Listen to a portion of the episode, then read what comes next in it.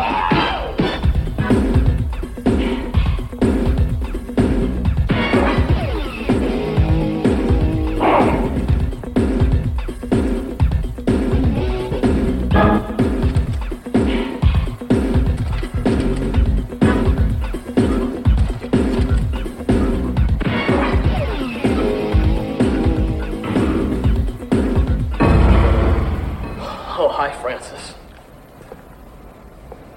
like we had another shark attack last night. Where? At Old Beach. A woman. A certain Katie Adams. I sent a couple of my men down to check it out. Well, if the territorial theory is correct, and what I assume is true, there's gonna be a lot of trouble down there, Francis. Billy, what do we know about sharks? Well, we know that they're a sort of locomotive with a with a mouth full of butcher's knives, and all they really know how to do is is swim, eat, and make baby sharks, and that's all. So if we were to have the regatta, it would be like saying, help yourself, chow's on. And there are only two ways to get rid of them: kill them or starve them.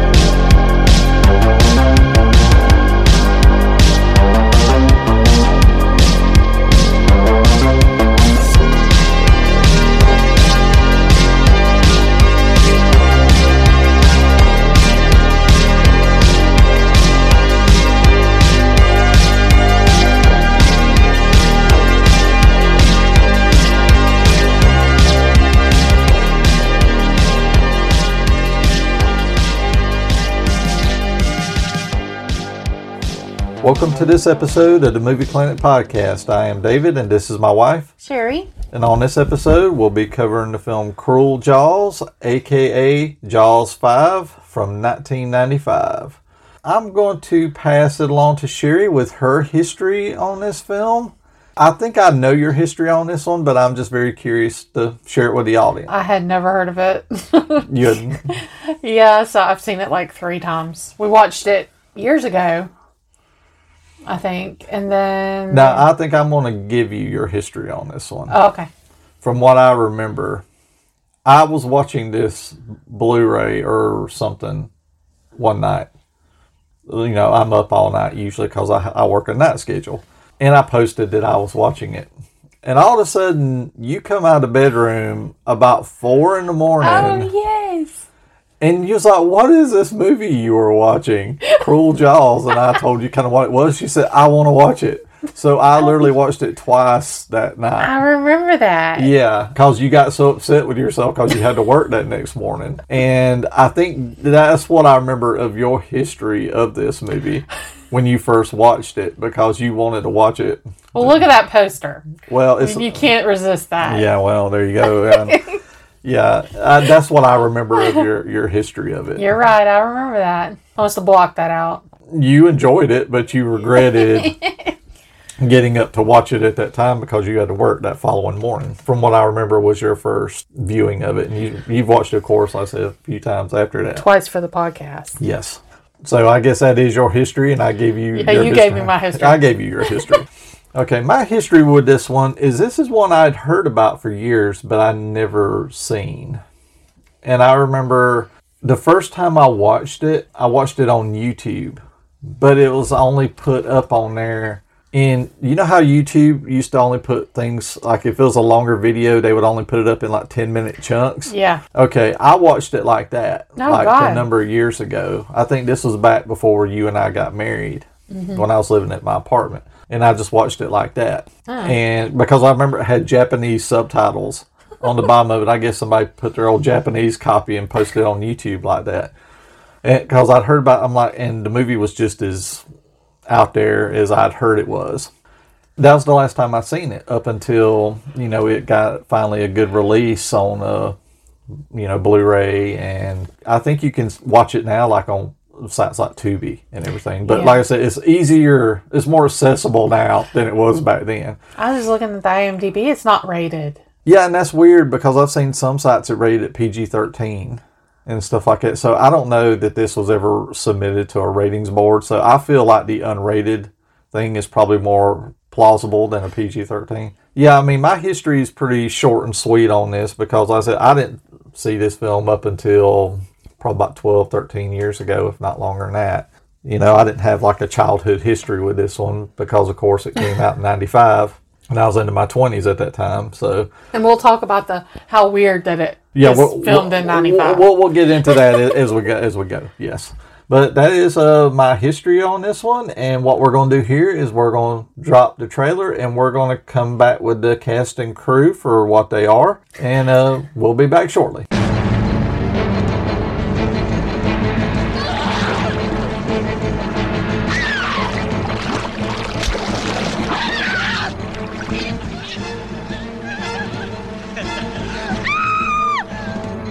Rubbish, boy. This is not the place nor the time.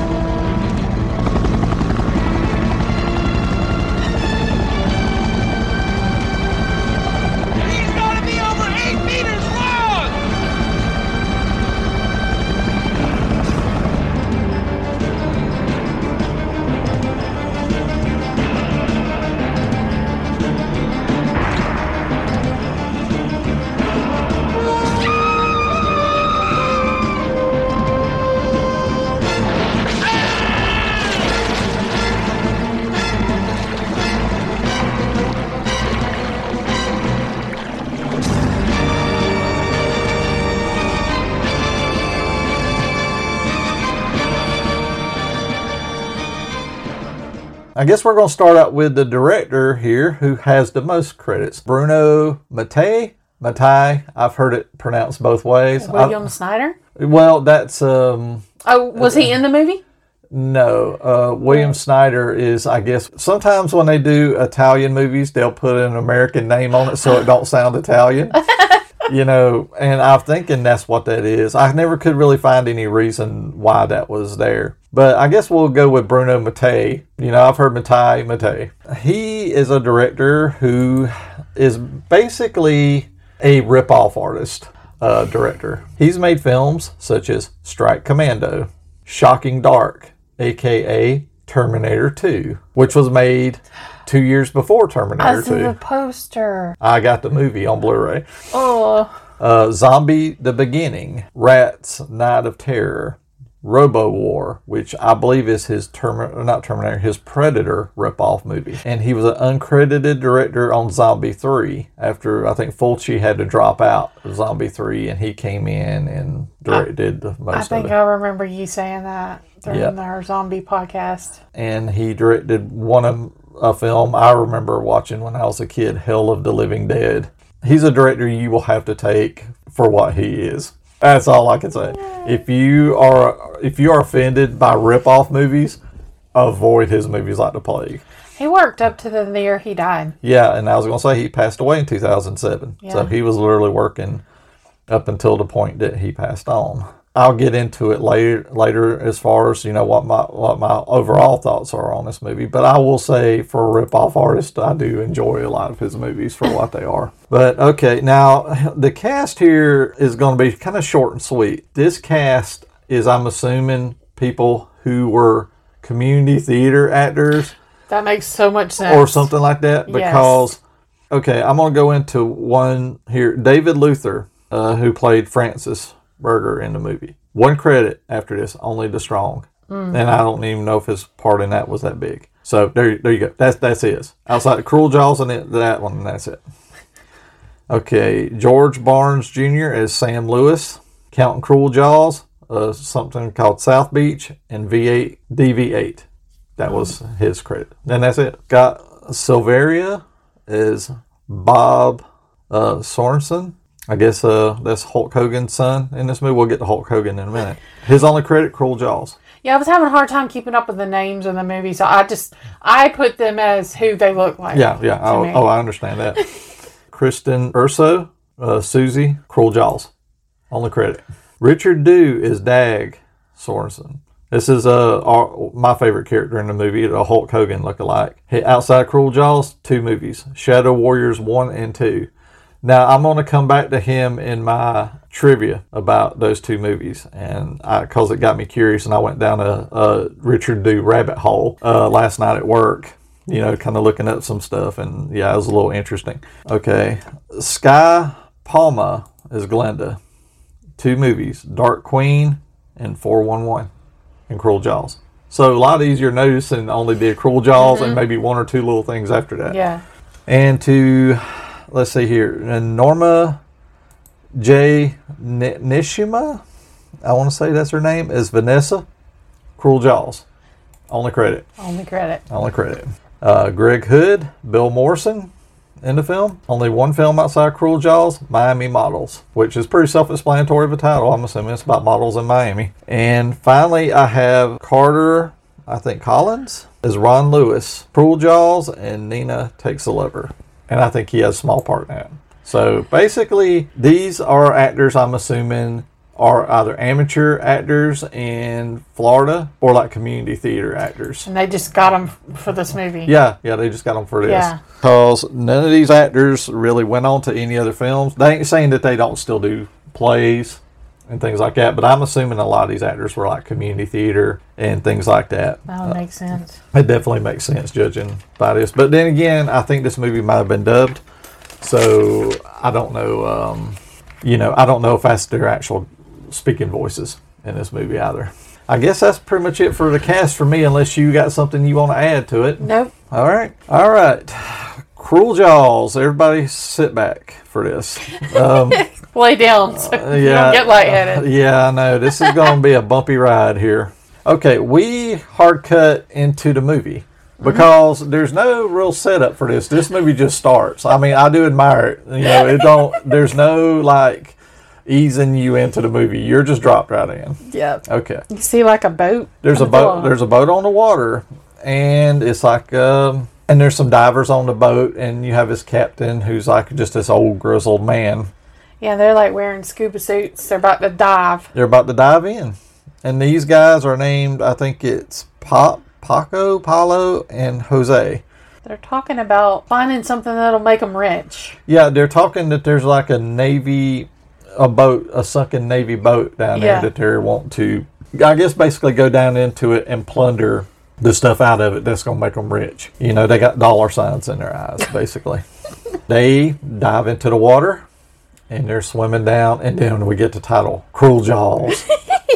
No Jaws 5 on this, just Cruel Jaws. I call Cruel Jaws CJ. well, that's the best way to do it. Yeah. Yeah, just give him, a, give him the shorter name. Give him a cool name. Yep, CJ Cruel Jaws. Nothing wrong with that. And they're swimming around and everything. And the captain is on board, you know, moseying around.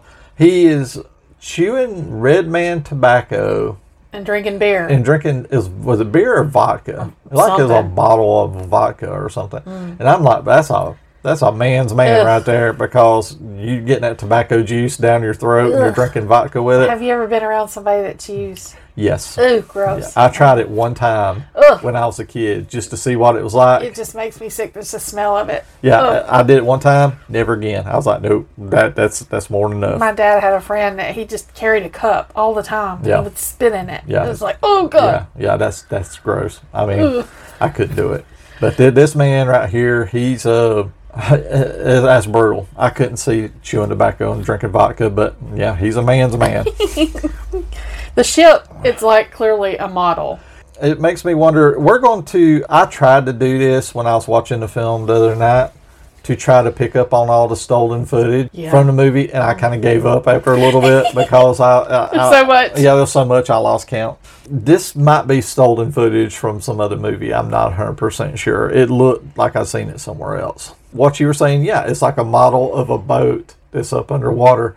And it looks about as rough as that one in Ghost Galleon, that third uh, Blind Dead movie. That might be that might be the Ghost Galleon uh, down there. They are going around into this boat. I guess they're looking for their treasure, quote unquote, what they think they're going to find. treasure. And they're looking around, and all of a sudden, one of them turns, and there's a shark like right outside. Yeah, CJ just comes out of nowhere. Yeah, he's just there. He's there, just staring like, "What are y'all doing in my house?" Yeah, there's no mis- you know mystery to the shark. I No. mean, we're literally like five minutes in. He just bust up on the scene. Yeah, these guys are of course freaking out, which naturally you would do.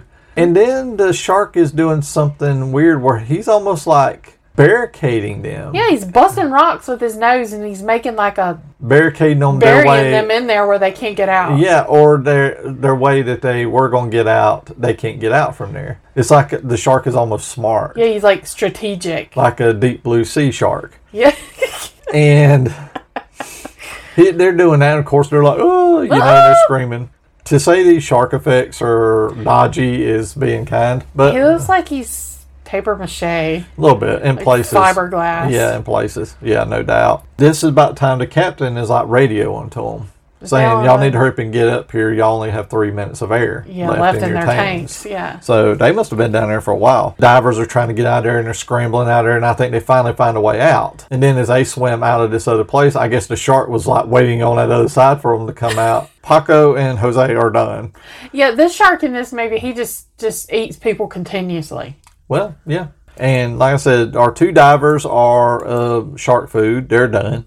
And then the captain is like looking around. He's, I think he's trying to radio them and call. And then the shark just comes out of the uh, water And rams the boat. And, well, you yeah, and you don't see this. I guess this is a way to save money. All you see is the captain like scream like, "Oh!" and then we then we hard cut to an R. Like I guess was it RV? It's like an RV on a like a bridge. Yeah, it's like in it- Florida. Yes, in Florida. Like Miami? Yes, uh, I want to say maybe Miami. I'm not 100% sure. And it's going down the road there. And then this is when we're introduced to Billy and Vanessa. Vanessa. He's like a nerd. Yeah, he's a, what I called the poor man Cary Elwes. And anybody who's watched the original Saw and Princess Bride Yes! and everything, that's who he reminds me Just of. slap some glasses on him. Yeah, Dr. Gordon from uh, Saw. Saw, yeah, and uh, Princess Bride. That's who he reminded me of. He's like just a poor man Cary Elwes.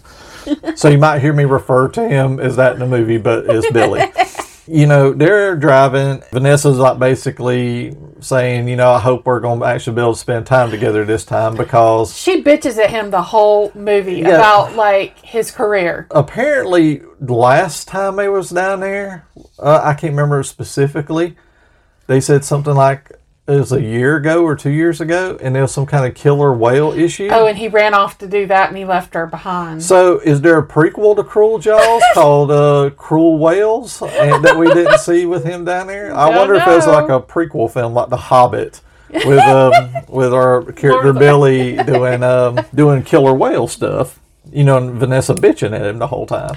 And of course, you know, he says no. Now, here's a weird thing to me. They're saying, yeah, we'll go out and do this and we'll go disco to the disco. yeah, because this whole movie looks like it's filmed like in the 70s. Yeah, But it- it's it's seventies or 90s. eighties. Yeah. I, I mean, I, I I tried to find a specific time this this thing was filmed, and I never could get a bead on it. I almost feel like this film was shot ten years before it was actually shot. Yeah. I mean, I don't know that to be truthful, but I, I'm leaning toward that. so they're talking about stopping off and seeing somebody, visiting somebody. Yeah, he's got some friends at uh, this, I guess, what water park. Water park, something. yeah, marina. Yeah, marina. And then they stop there.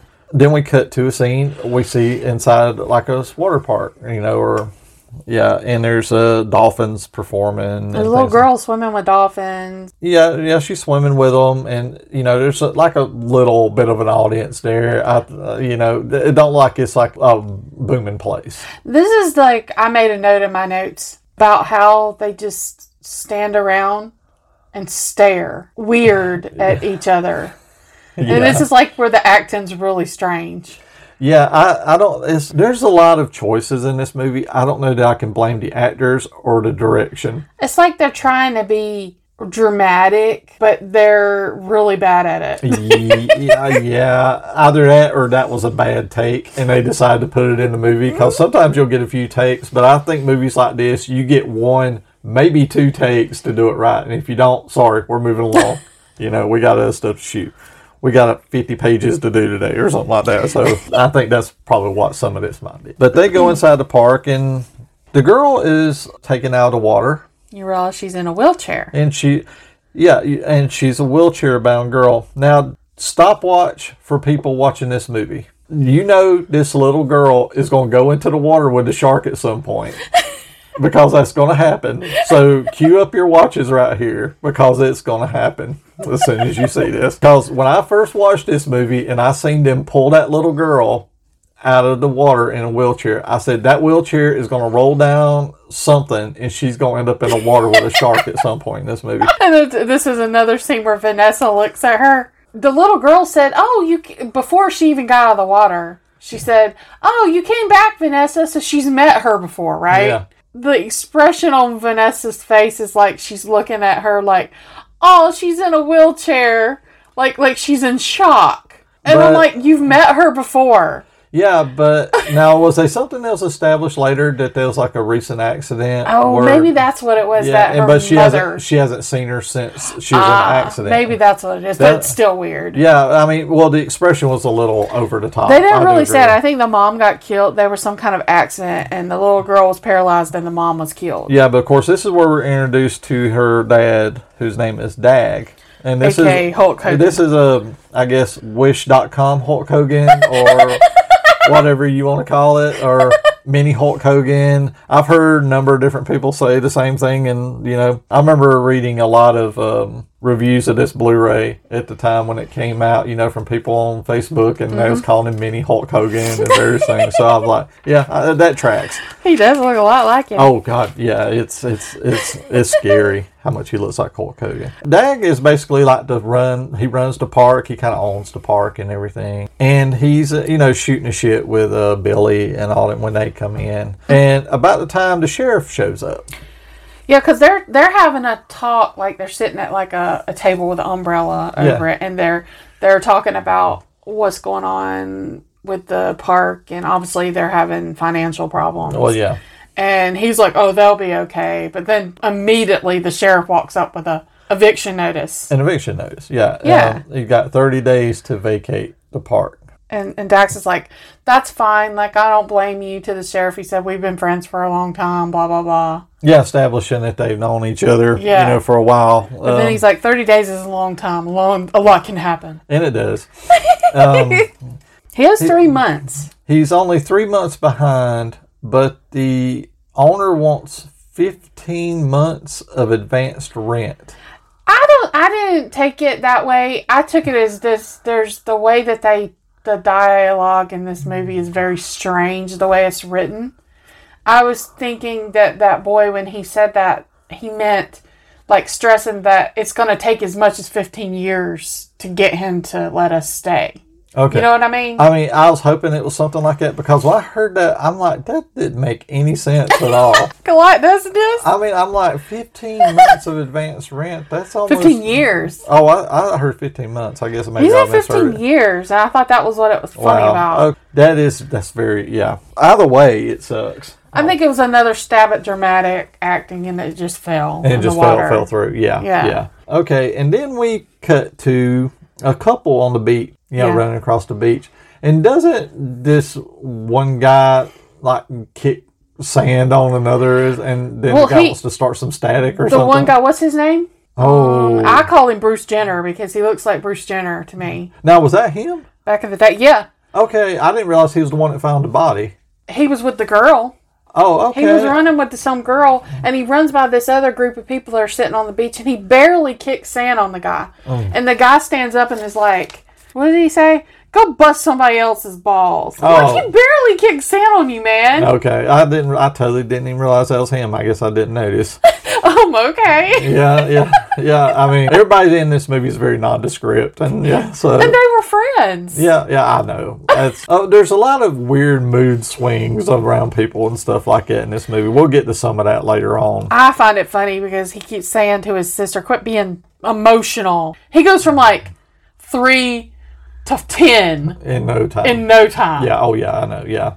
I know. I definitely know. He's that. a bit emotional. a, a, a smidge. And this couple just keeps running down the beach, and then of course they find a body of, I guess, one of the scuba divers that was uh, uh taken out by cruel jaws. Yeah, and this is um like that scene like such like the scene in the original Jaws where they found the hand and all Yeah. Yes. of the girl. Yep. That's it. And then next, um, Billy comes up. Billy comes up and, and looks at the body and he says it looks like a shark attack. They'll need an autopsy. yeah, they'll need an autopsy to be Billy's so like he just talks like he's so knowledgeable, but he's just so his acting's really bad. sure. Yeah. He's um, just like it. It's, it looks like a shark to me, but it could have been a killer whale. yeah. even though they're in tropical Waters. well, he was there last year or so for a uh, killer whale. Like he should know. Yeah, I mean, you know, like I said, there's a prequel movie we didn't see with Billy uh, against the uh, killer whales or I mean, whatever. perhaps we would have understood Billy better. Well, that was a movie missing in this series. of course, you know, next we cut to the autopsy Ew. room. And they're putting that, uh, God, I never can remember the name It of like stuff. Vicks vapor rub, It's like some kind of stuff that you put up under your nose so, so you you're can't not smelling. smell. Oh God, I'd fall out. And now here's the here, now I'm going to point this out about this scene. It takes them longer to put the stuff up under their nose. And then all the guy doing the autopsy looks at it and says, "This is a shark attack." There was no real thorough once over of this body. They sit there and would you the- even need to do all that? yeah, because they all take this damn thing and put it up under their nose and very it shows slowly. each one of them one at a time. That takes longer than then all of a sudden the guy at autopsy. Yeah, it's a shark attack. And I'm just like, you didn't even have to go through all this. You could just look at and said, yeah, sure. Did they even need to be in the room with you? Yeah, that's what I know. This is the quickest Autopsy. thing I have ever seen in my life in a movie. I don't even think they cut into him. Yeah, they didn't do anything. He just looked at him. I could have told you that. And I'm not an expert by any stretch of the imagination. Okay, then we kind of cut to the mayor and the sheriff and all that. And of course, they want to close, uh, the sheriff wants to close the beach. Yeah, because of the attack. Yeah. He's worried about the public. Yeah, basically uh, look to Jaws for a better version of this scene.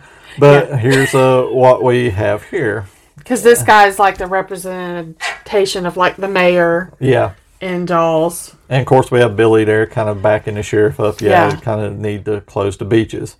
You know, of course, this goes like you're going to expect it to go. Basically, the rich people in town and everybody else are going to want this beaches open because they got some kind of r- regala. What's the, the surfing? It's like air wind, surfing? wind, wind surfing. Wind surfing. I think that's what it's called, wind surfing. Oh, but it was also this scene where Billy makes this dramatic speech about the CJ being a tiger shark, Yeah, and he's clearly a great white, yeah, a paper mache great white. yeah. He doesn't have stripes, Billy might know about whales, but he so I about sharks. question Billy's credibility. Yeah, Well, Billy might know about whales, but not sharks. He don't know anything about women either. Uh, well, uh, yeah, yeah, that I can I can agree with you on that. And then uh, next uh, we cut to. Is this where we cut back to the beach? Yeah, and this is Bruce yeah. Jenner. I don't know who that is. It's his little crony that's always with Yeah, I him. can't don't know remember. his I, name. I didn't have his name. I didn't even write down names I, other than the Vanessa and Billy and Bobby. Well, it took me a few times to get the names right because they don't establish these characters No. terribly well. You had to really sit down and listen, like, okay, this is who this is. This is who this is. So it shows. I just call him Bruce Jenner. That other guy, they're sitting there gawking at women Yeah. walking yeah, up the beach. Yeah. And then your three main girls that are in this come up. It's Vanessa, And Glenda. Glinda, and the short haired one. The one that's uh, wanting to, is it Juliet and the Romeo and Juliet story that we're about to deal with? No, that's Glinda. Oh, that's Glinda. Yeah. No, that's right. Glinda's the short haired one. What's the the girl with the that's in love with Gloria. Billy Gloria. or Bobby? Gloria. Gloria. Yeah. Yeah, she's got a thing for Hulk Hogan's son. Yeah. Yeah. And she stops to talk to him. But Bruce Jenner's her brother. You can tell by the expression on his face when he sees his sister talking to that girl because there's obviously this kind of bad relation between Hulk Hogan and his dad, their dad. Yes. That's, yeah. I guess it's because the whole park thing, they're about to take that park from um, it's a real estate thing. They're the spoilt rich people yeah, on the, island. Yes. We're getting into a class issue on the island here, or on, or in Miami. This Yeah. ain't really an island, but you know these these two assholes are hitting on girls and trying just talking all kinds of shit, and they call them the, these girls call them dick dick faces or dick heads or something like that. You're a dick face. You're a dick face. Yeah, yeah, you know, very classy. I cannot wait to use that Well, somebody. oh, I'm sure you'll get ripe opportunities to do it. Oh, she called him Dick Brains. Dick brain, there you You're go. Dick Brains. Yeah, and I think Gloria's brother kind of He comes over there to get in Billy's face, or Yeah. Bobby's face. yeah, And he he shoves her, yeah tells her to go tells her to quit being emotional and go home and go home. or something like that. Yeah, Didn't he hit her?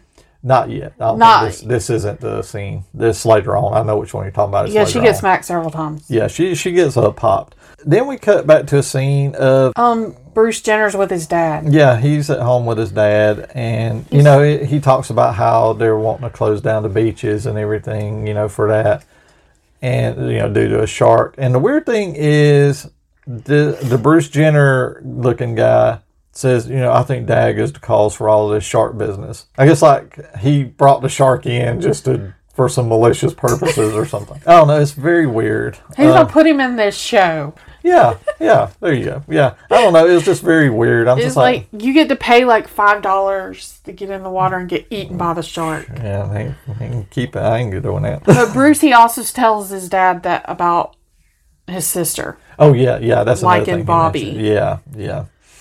And you know, he's definitely not pleased with that. And then we cut to some um, another couple out on the beach, and I'm going to state right here too. This is some of the worst day for night shooting since the Beast Must Die. Yeah. You know, because you can tell this is another one of the cases where we had the day for night filter put over the camera, and this is passable. At you know, and I'm being generous for night.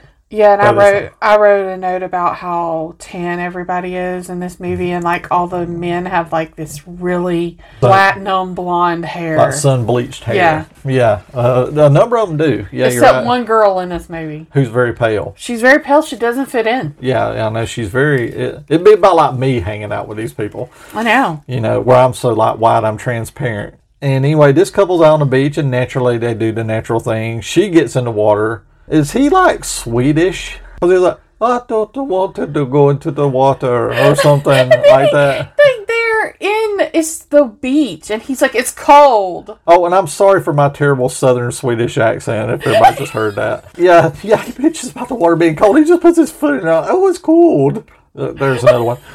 And she's just like, you know, you big baby, get in here and shut up. And then we see some stolen footage from Jaws Yes. of the girl at the start swimming in the water where it was like overhead and the Yep. shark is up under there. Okay, there's one instance of some uh, footage that I do remember Yeah. seeing. And CJ's on his way. Yeah, he's there. Then she kind of looks around and she's like, he gets finally does get his ass in the water. And then she's like, Where are you? Mm-hmm. We get a fake out scene. Yeah, because he jumps up behind her in the water and scares her and everything. You think it's CJ's pulled her yeah, under. but it's not. It's him. Okay, and then about the time they're starting to swim, she starts getting like attacked. yeah, CJ takes her down. Yeah, I like how he doesn't even bother to save her. Oh, he books it. yeah, he gets the hell out of the water. He bu- yeah, but he's he's screaming over his shoulder, whatever her name was. I don't know. I don't remember. her name. Yeah, I like how. Yeah, I like how he uh, was the very chivalrous man there, and he's like, "I will save my woman." And now, uh, the- no, no, he was like, "Which fucking way can I get out of here?" So you know, while he's eating her dumb ass, I can uh, get out of here. You know, so ladies, I think he's uh, he's available. So you, you know, if you want a man who's going to stand by you through thick and thin, that's the one. He looks like your typical beach guy. You know, he's got tan, really tan and blonde, but that water's cold And he's dumb. and he's dumb. Yeah, Yeah. he's dumb. And then we cut back to the next day, and we're back at the uh, marina, the water park. And the little girl Susie uh, is feeding uh, dolphins and, And stuff. seals, and yeah. seals. You know, she's throwing fish around to feed them. And then um, her father, uh, um, Wish.com Hulk Hogan, comes up and tells her, "Hey, you know, we need to go and wrap things up for a day. It's time to go." And you know, of course, she she's the whiny little kid who doesn't want to go. Doesn't want to go to sleep. Yeah, or go home in general. And then we cut to Bobby. uh, yeah, and then we're there, and apparently Gloria works at the park. she did. Yeah, because she was there a number of times, and she kind of, I mean, I don't know—she kind of works there, just hangs out there with. Oh, I thought she was watching the little girl. Or yeah, or or maybe that's part of it too. I kind of got gathered that maybe she did kind of do a little bit of work there too. Well, she had to be there for some reason. That's how she met Bobby. Yeah. Hulk Hogan tells uh, Bob, you know, like, you know, just go and uh, get ready to go and take Gloria home.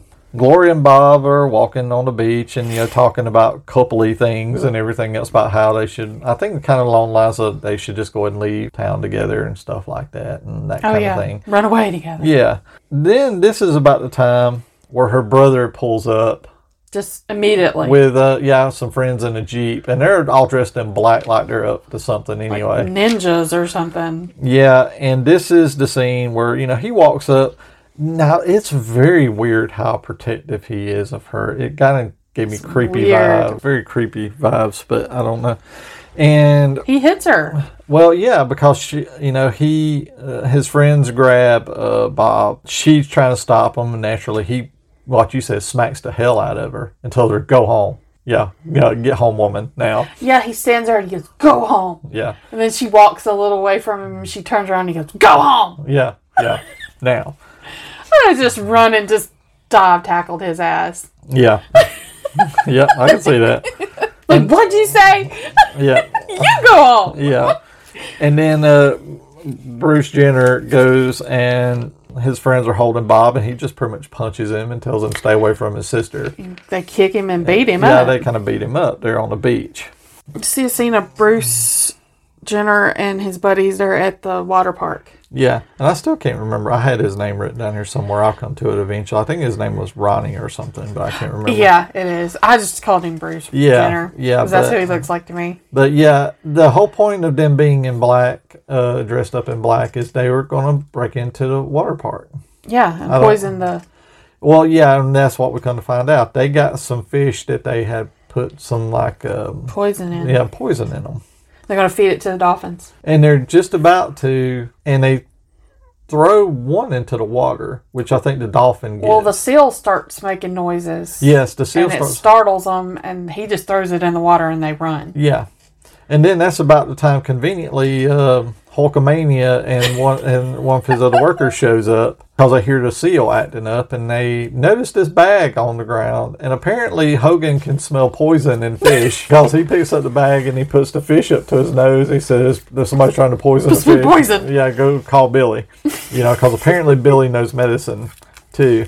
Not much about uh, sharks, what they are, but he knows about medicine. And how the hell you smell poison on fish? I, I do not know, but he does.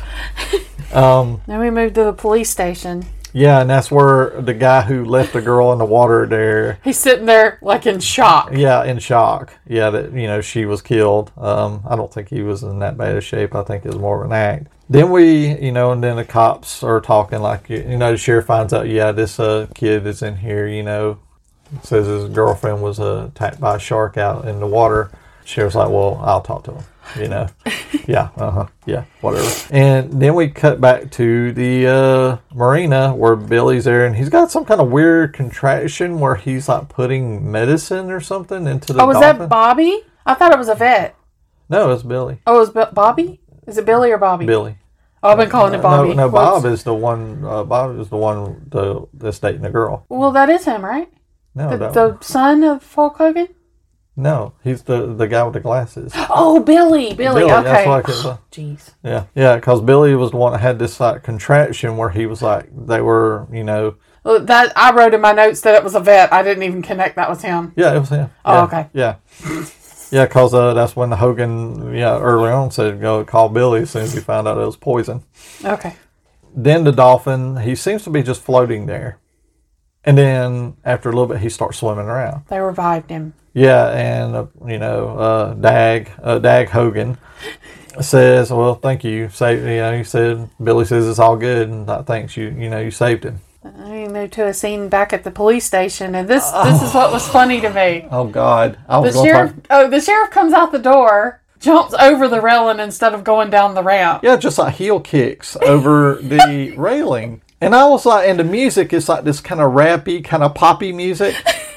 He's almost like in the movies where the girl, the guy has really wants to ask this girl out, and then she finally says yes, and then he's happy, and he like struts out of there, and then he like heel kicks out. That's what this reminded me of. It's just a weird scene because he's supposed to be going to give news of a death. or, or talk about a shark attack and he's got this yeah it was very weird and i watched this and i was like he's very happy for somebody because really all he was doing is like walking across maybe to a conference room or Yeah, something because yeah. billy's in there looking at slides of a shark that's where he's going Yeah, he's And- looking at yeah pictures of like shark mouths and stuff, and he comes up. Sheriff comes up and puts his hand on his shoulder, and it scares Billy to death. yes yes Like he was making noise coming in the room. yes i mean that, that heel kick thing is so weird Yeah, uh, it's very because the ramp is like three feet long. It's not a long distance down this ramp to his car. yeah He jumps over the railing. He does a Dukes of Hazzard jump. Well, yeah, it's like a little heel kick kind of jump over. Yeah. Yeah. I don't know. I couldn't get over that when I seen that the first time.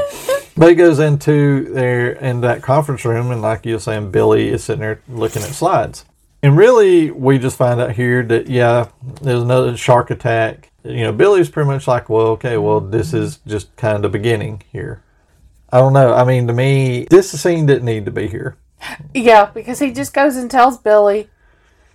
I mean, he could have very, yeah, I don't know. I was just, I was just sitting there like, because this was just another one of those scenes about like the autopsy scene to me, Yeah. where you didn't really need that because they do more build up to it. Because the heel kick thing kind of threw that scene off for me anyway. Well, I took it as like they were trying to establish Billy as like the Richard Dreyfuss character. they were because he even had Richard Dreyfuss dialogue in Yeah, this movie, Uh except not as well uh, Yeah. spoken. Like I said, that's really what we get from this scene in that shows Billy saying, "Well, this these shark attacks are just the beginning, and that Regala, you know, gonna Yeah. have to cancel it or do whatever." The only way to get rid of this shark is to catch it or kill it. And then we cut back to the marina, and Hogan is there. That's when I guess the landowner.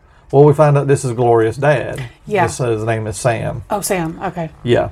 I called him the head honcho. Well, he pretty much you might as well say that he's he's not really the town mayor exactly. He's He just seems the like town he- town money bags. Yeah, he owns everything. Yeah. And he's like walking around, I guess, with some investors in there because apparently they're going to turn this water park into. Mm-hmm. a, into a hotel. And he's kind of giving them a play by play of what it's going to look like. And Hulk isn't having it. Yeah, I like how then Sam kind of threatens Dag's son, and I Yeah, he and this is him to stay away from Gloria. and this is one of my favorite lines in the whole movie. I love this guy. Um, he looks directly at this little girl in a wheelchair, Dag's daughter, and says, "If you don't keep your son away from my daughter, you're gonna have another one in a wheelchair." And I love that so much. Look at that little girl, that little girl with a shocked look on her face. crying. Yeah, and and I was like, "You go, man." I mean, just like I don't care if you're in a wheelchair, you little shit. And that's about the time there's a seal that comes out of the water, Uh-huh. and it bumps uh, into Sam. Sam and just knocks him Knocks into him the into water. the water. Like, and then they start laughing, you know. The little girl, how did she laugh? She's like, ha ha ha ha ha Yeah, ha. yeah, they all start Like laughing. really creepy. Yeah, well, she she. She went from crying to laughing. Well, you know, the insult right there. And it was You're gonna have another one in the wheelchair. yeah, yeah, it's something like that. And I just remember I heard that line. I just like, oh my god, that's that's brutal. I loved it so much.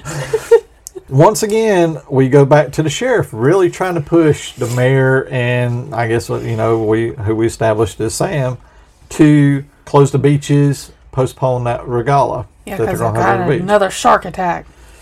And then we um, What that? What does he say? That guy says, "You want to open up a diner for sharks?" Yeah, yeah, some yeah.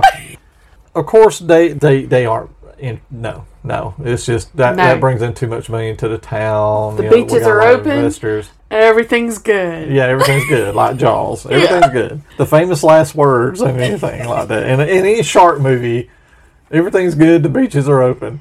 Yeah, because it goes from him saying that about the diner for sharks to you seeing the dun dun dun dun dun dun, and CJ's Yeah, just swimming in the water. yeah, just a random swimming scene, and then it's done. And then we cut back to I guess it's in the evening, and Vanessa and Billy are having Making a little, out. yeah, making out, having a little time together. He takes his glasses off. Oh yeah, um, yeah, he, yeah. I guess that's normal, right?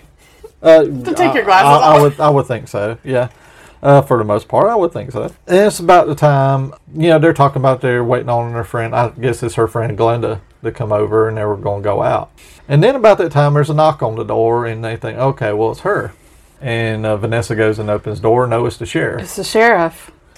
He's there to get Billy. Yes, he's there to get Billy because there's a check uh, something about an, a shark. Another thing about a shark. I think maybe to look at.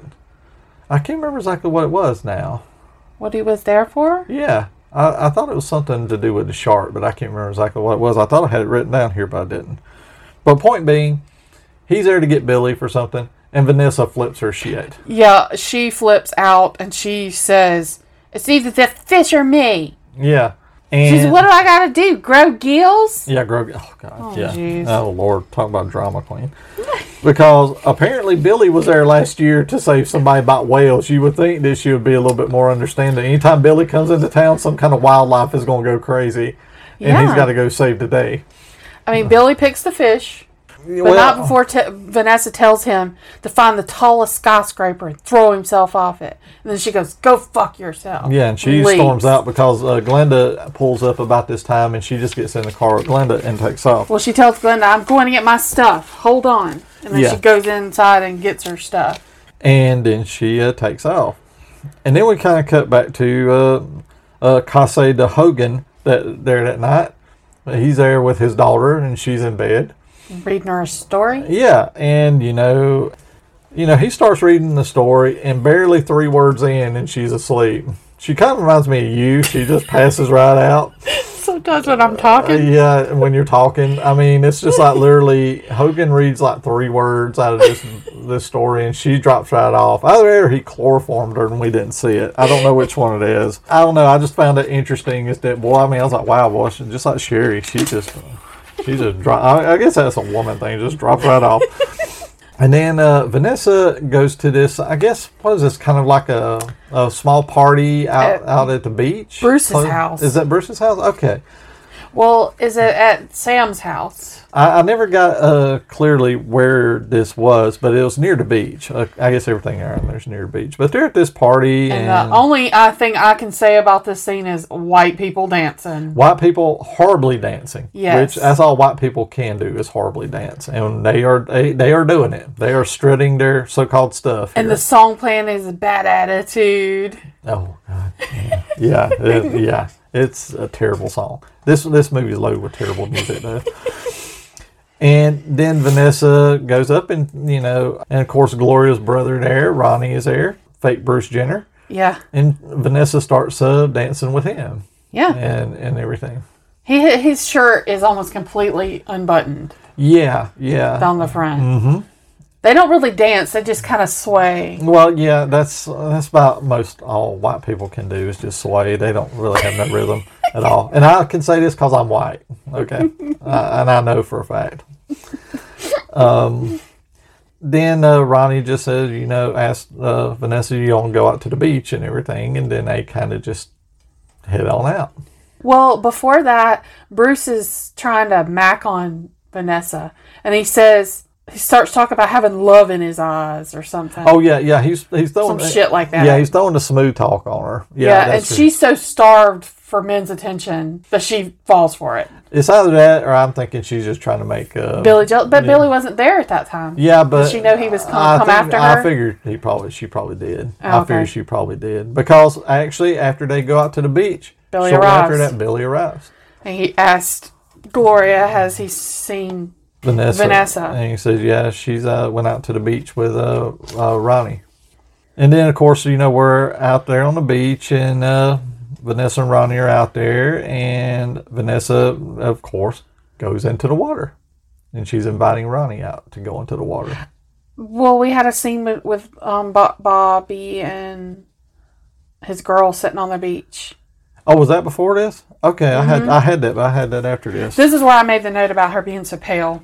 Oh, so oh. pale. Okay. Like everybody's so tan in this movie, and she is like ghost white. Yeah, okay, I had that scene. I had it uh, after this, but yeah, that's right. Yeah, they're out on the beach, and I guess they're doing their same old thing where they're just That it's like they're trying to hide that they're together. yeah. This is the whole Romeo and Juliet scenario Yeah. of like the two families that don't get along and everything. Yeah. So we, we had to throw some Romeo and Juliet in the mix of this uh, Italian uh, uh, shark exploitation movie. And then it moves to Bruce. He's chasing Vanessa. Yeah. He's He's chasing her around this like sailboat looking thing. then he trips, trips over it and falls on his knees. And then she, right in front of him, takes her bottoms of her pants off. Or she takes her pants off so she's got like a um string, bi- a thong bikini on. Yeah, it's like a thong. Vanessa goes into the water, and of course, uh, Ronnie, aka Bruce Jenner, follows. They're out there, of course, kind of making out. And then about that time, I think this is when Glenda and the guy that she was with, Yeah, that they pull up in a jeep. Ronnie's crony. Yeah, yeah. I don't. I, I never caught his name at all. I never could figure it out. He was always there, but I don't know who he was. Yeah, yeah. and they're like, you know, let's uh, let's kind of scare them. Scare them. Yeah. And then they act like they're cops and everything, telling them to get out of the water and doing all this kind of stuff. That what they're doing is polluting the water. Polluting the water. There you go. and I, I think they're buying it until they hear Glenda get on there, and they're like, "Oh wait a minute, we know who Yeah, that we is." know who that is. Yeah. As they're swimming out of water, the shark is actually coming for them, and they barely get out of water in time. They, they never notice that the shark is coming for them. And this is the first time that the shark is just swimming along. He doesn't, but suddenly has a weighted ball on him. yeah, I never understood. Like that, they tagged him. Yeah, like they tagged him. Nobody ever tagged the shark really. It, it happens several times in this movie where he suddenly has a weighted ball on it. Yeah, and I never I never got that where that came from either. And then they get up on shore just in time.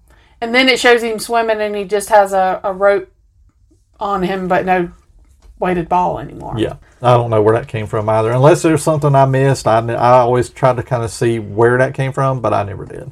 Okay, and then we kind of cut back today, and there's like, um, I guess, like a town hall meeting. Yeah, it's almost like um, talking to maybe like business owners or reporters, just trying to get them to the media that they've got it under control, that they're going to put a net out Yeah. around the regatta thing that's going on to keep the shark out, and that everybody's safe. Yeah, uh, they're they're basically saying we've taken all precautions. We're going to be putting a what a gate or something. Even though later on you see it's a net. It's just a net. It's not net. It's a it's Yeah. not a gate. Even though you see them putting a gate down, it's a net. So I'm assuming the net is from another shark movie that they stole footage Well, from. there's a scene of a guy putting the steel gates in there, but then there's an also a scene where CJ comes up to it, but it's clearly where a diver would be in a cage, yeah, yeah. and then it's a net. Yeah. So I don't know what it is. I don't know. I, I don't know either. I have to admit, I do not know. Then we, of course, we kind of cut to back to the beach, and they're like patrol choppers circling around the beach. You know, I guess like watching out for sharks and everything. Yeah. And then we get this. The sheriff is out there, kind of watching the beach uh, from the shore, and then we get this couple that walks up, and they're there to see the shark. It's like it's Australian. Well, I put that later. Didn't didn't there was a scene of Billy's talking, he's looking at the water and he said he said something to the sheriff that it's like somebody trained this shark. It might have been there. I got something like it, but it was a little He's like later on. he says he's worried that he thinks someone trained the shark to kill. Yeah, I remember him. I think I had that a little bit later, but yeah, I think it was around Vanessa then. comes and gets Susie. Oh yeah, okay, yeah, I had that right after this, but yeah, you, you're right. That was before this. I got some of my scenes jumbled a little bit. I mean, it's not like it's a heavily plotted film where the, it's But out of place. that I- one scene and you miss a lot. yeah, that scene's out of place. I don't understand the movie now. you know. Uh, but but when we're back at the beach, that's where the couple is, the Australian couple. With a little boy. Yeah, and I think the sheriff basically tells them no, there's no shark or anything or something like that. Well, it it just shows that the race is kind of starting.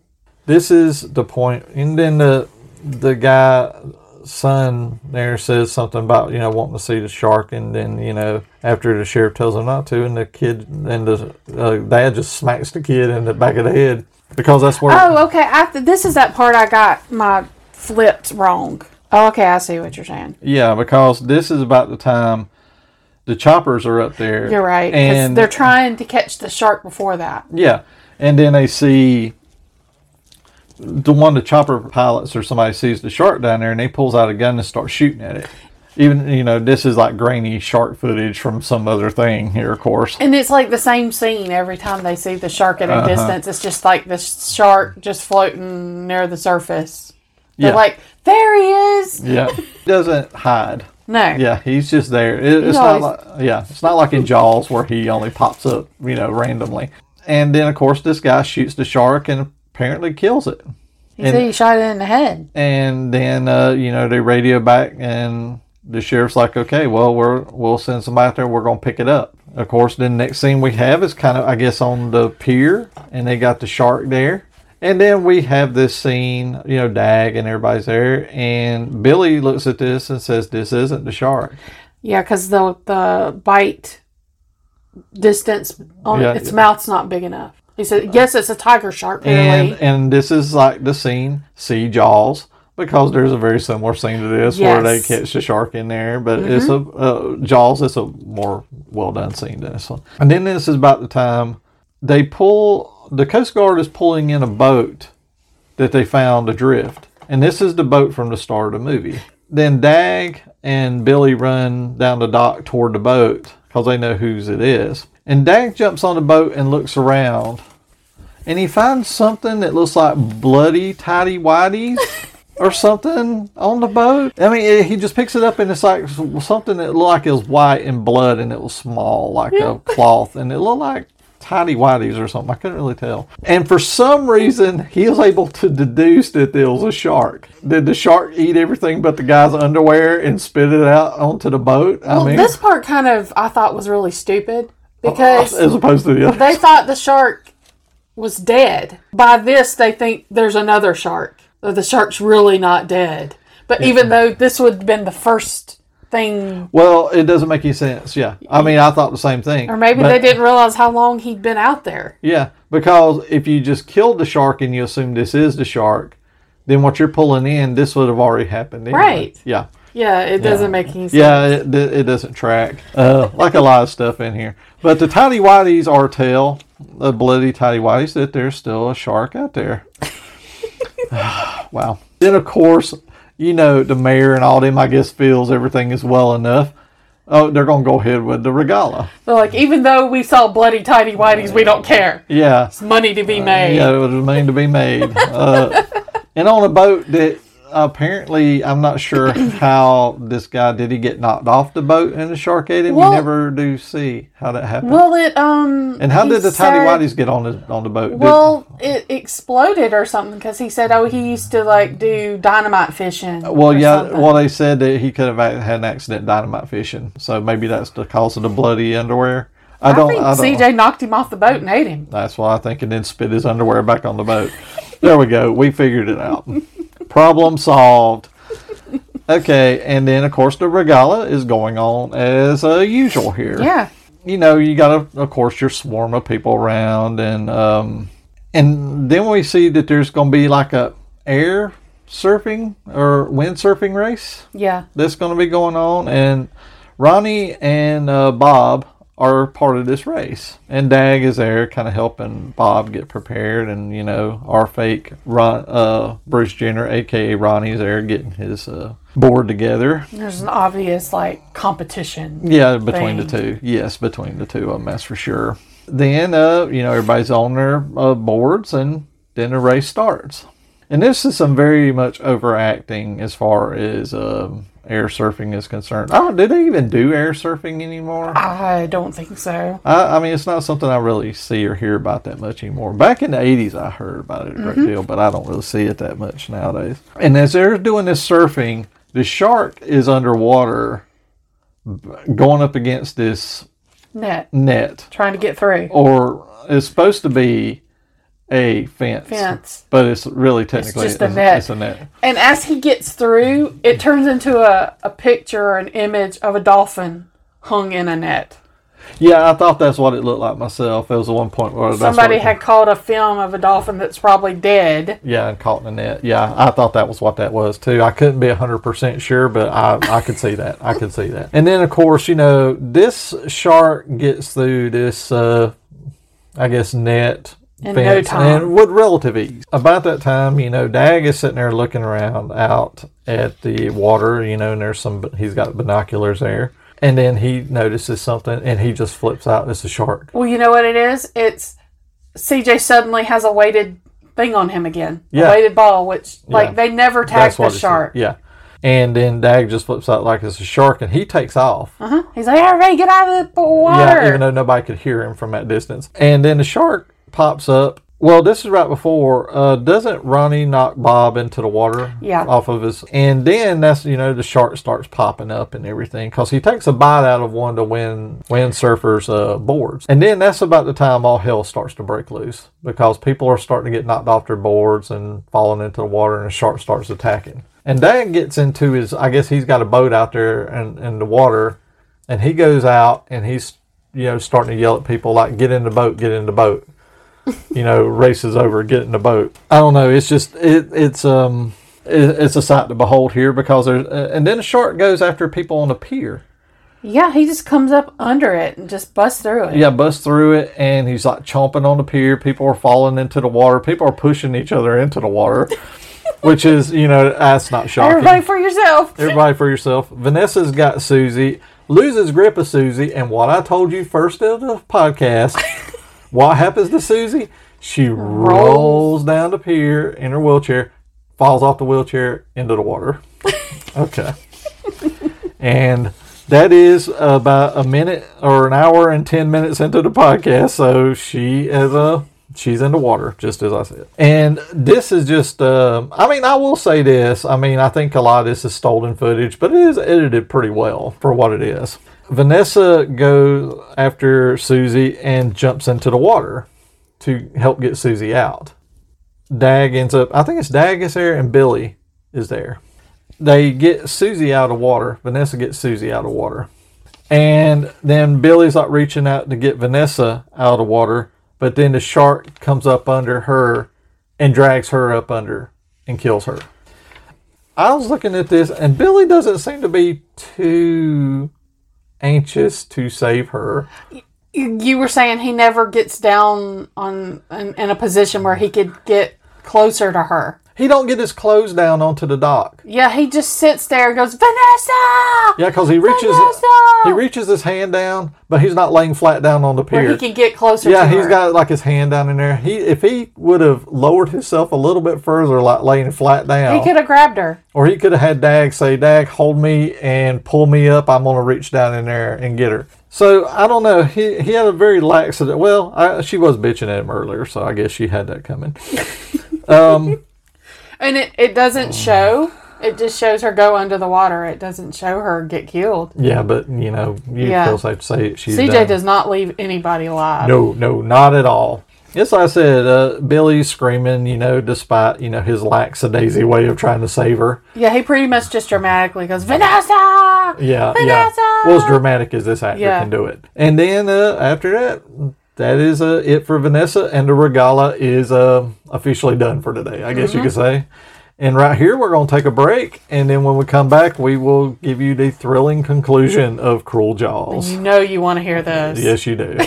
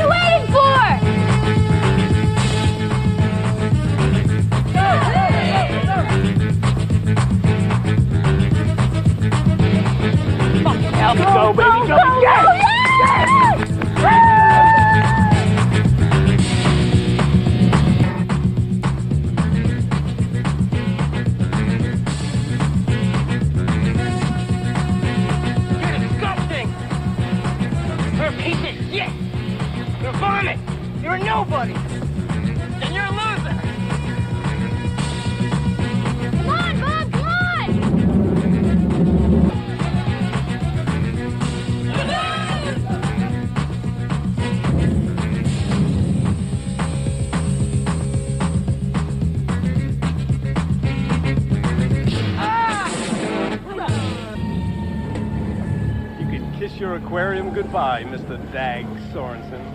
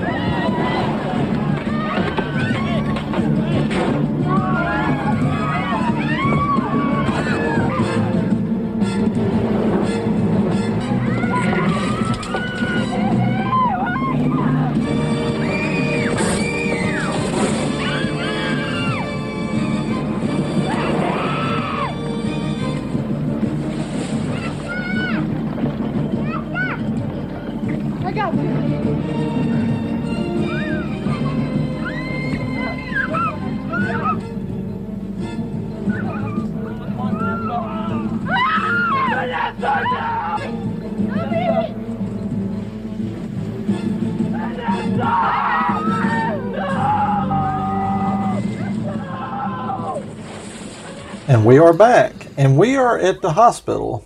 The ambulance uh, pulls up from the hospital, and they're unloading it, and it's Susie. She's in uh, in one of the uh, uh, stretchers there, and she is taken in, and she's in shock from, I guess, you know, the whole incident, which you know, I guess anybody would be naturally. And Susie kind of comes out of it, and she asks. Uh, first thing Susie asks is, "Where's Vanessa?" And then Dag is like, "Don't worry about it, brother. She's uh with Billy. You know she'll." She's okay. Yeah, yeah. Lie to your kid. Yeah, lie to your kid. I, mean, I guess he's just trying to. Yeah, so so out. so she'll be in shock later from it. Yeah, you just tell her. Yeah. Yeah, she got eaten. Yeah, and you know she's uh, you know he's like, "Don't worry about it. She she's fine." Yeah, like brother. I haven't seen a lot of brothers yet. You know from uh, Hulk Hogan. Um, and then uh, Sam walks into the hospital. Dag walks over there with Billy. Tells uh he basically tells Sam, "You're going to put a reward out to kill this shark, a hundred thousand Hundred dollars." thousand dollars reward. Yeah, And Billy flips his shit because basically, you know, Vanessa got killed. got killed because of him. It could be argued she got killed because of Billy's lackadaisy skills of trying to save her, but we that's another argument for another day. Oh, I had wrote a, a funny note about when Susie was talking to Hulk about the shark, and he goes, "Susie, there could there there are worse animals out there." Yeah. So this is kind of a build the shark up, like it's not the shark's fault kind of scene. Or this is like there are worse animals out there, like Yeah. man. Yes. Yeah, we're, well, I think we're reading a little too much into this, but but okay. After this reward, you know, Sam says, "Okay, I'll I'll do it." Then we cut to this meeting where Dag and everybody's like, a, I guess this is a council, town council. Well, it's all the men. Uh, it's, I called it the meeting of the testosterone. Yeah, the- every man in the movies in this group. Yes. And they're there, and Dag is doing this explanation of what a shark is. He calls this shark a homicidal maniac. and I'm like, what? Sharks are not homicidal maniacs. They just swim and eat. That's all they do. They're they're machines. That's all. They don't they don't sit there and look at now Jaws 4, The Revenge. Yes, You that was say, goofy. Yeah, that's one who was actually killing certain Yeah, people. he would like pass up eating a perfect piece of meat to go after a Brody. The, he just calls this shark a homicidal maniac, and my jaw almost fell off of my face. I That should not have even been talking. It Yeah. should have been Billy. Yeah, well, Billy ain't much smarter. No. but then Billy kind of steps up and you know gives the best of his knowledge on what it is. How to? Where's the vital places to hit to kill a shark? Yeah, I don't know if that's factually accurate or not, but we'll go with it. It's a, it's a movie. I we'll say you with it. have a gun and you just keep shooting it till it's dead, or you harpoon it, Yeah. or you shoot it with a freaking shotgun, and like in this movie. Oh yeah, there's a lot. Yeah, we'll get into that. I got a lot to say about that. Um, you know, Billy kind of gives these guys, like you were saying, where to where to, where to hit the shark to kill it. Okay, then we cut back to Sam's place, and now we're introduced to the mob section of the film because apparently the mob was involved is uh, involved in this town. This didn't. There was no real need for this. Yeah, now I'm sitting there trying to think. I read the original novel of Jaws Uh-huh. years ago. And I remember, now controversially, I like the film. I don't like the book that much. And it seemed like I remember the mob was in the book too. Yeah, that was an aspect of the book. Okay. So, I, I mean, I haven't read it in so long, I can't be 100%, but I want to say that's. I felt um, like Sam was enough. Yeah, He was enough of a placeholder to like being trouble for them. yeah, Like, why did they need to step it up even more? I don't know. I guess just to add some more plot that this movie doesn't need. And the mob are there, you know, the atypical, you know, mob guys with their cigars and, you know, and all this kind of stuff. Is this because it's Italian? Yeah, could be. You got to put the mob I in wouldn't, there. I wouldn't rule that out either. That's stereotyping, Sherry. How dare Oh, you? sorry. Yeah. The mob people are not happy uh, about this regala and how everything is, you know. Because they're losing money. Yeah, and they lost a lot of investments into town. Is this the scene where technically the mob puts a hit out on the shark? Okay, um, that's a, that's new. I mean, that damn shark's getting in the way of their money making. Yeah, so we got to take. we got to get him out of here. Yeah, we got to take him out. Capiche? Out of here. Yeah, capiche? yeah. See, I'm not making fun of Italians. I just like to say that word. after the mob guys leave, Ronnie comes down and talks to his dad, and he tells his dad that he will go out and help hunt this shark to help his dad out. You know, Such a good son. yeah, he's he, yeah he, he's he's a peach. Then we kind we cut back to the Uh oh, we got a little sh- or, a little shark in the floor here. yeah we got mini cruel jaws. little bubba. mini cruel jaws. And we kind of cut back to the water, and people are getting their boats ready, and they're getting ready to get head out and hunt some cruel jaws here. And of course, Ronnie meets up with Glenda and some and his uh, buddies at a boat. And then Glenda breaks out this 12 gauge shotgun. She said her dad hunts with this. Why would you bring a shotgun? Well, I've never heard of people hunting with a shotgun. Now, maybe not I- fish. I- well, anything. I mean, I've never heard of that. I mean, I don't, I'm not a hunter, so don't hold me to this. I would think like a rifle. Yeah, a rifle, you know, because a shotgun's got spread to it, Yeah. and you're not going to get an accurate hit. I don't know. That was just very weird to hear that. But apparently, shotguns are the big thing that people want to want to shoot a shark with. In, In this. this movie, yeah. And all the boats go out on the hunt. And, you know, Dag's boat, he's got a boat out there and he's going to go out and hunt for the shark too. And here is one of the best music things in the movie. You start to hear this, and then it turns into the Star Wars theme. Mm-hmm. Just some of it, not Yeah. all of it. It's the John Williams Star Wars theme, and you are like, holy shit. It's so weird. And this isn't like the Vanilla Ice thing where he was sitting there saying how he, he was ripping off song. No, we just changed a little bit, just a little No, here. it's straight no, up. No, this is straight up. And it's so random because it's not like this was made in the 70s near Star Wars coming out. This is 95. Yeah, yeah. It's weird. and I was mesmerized by that when I heard. I'm like, I cannot believe they're doing this, but they're they're they're doing it. Oh, you did mention, like, before it starts playing that, the weird, awkward waving.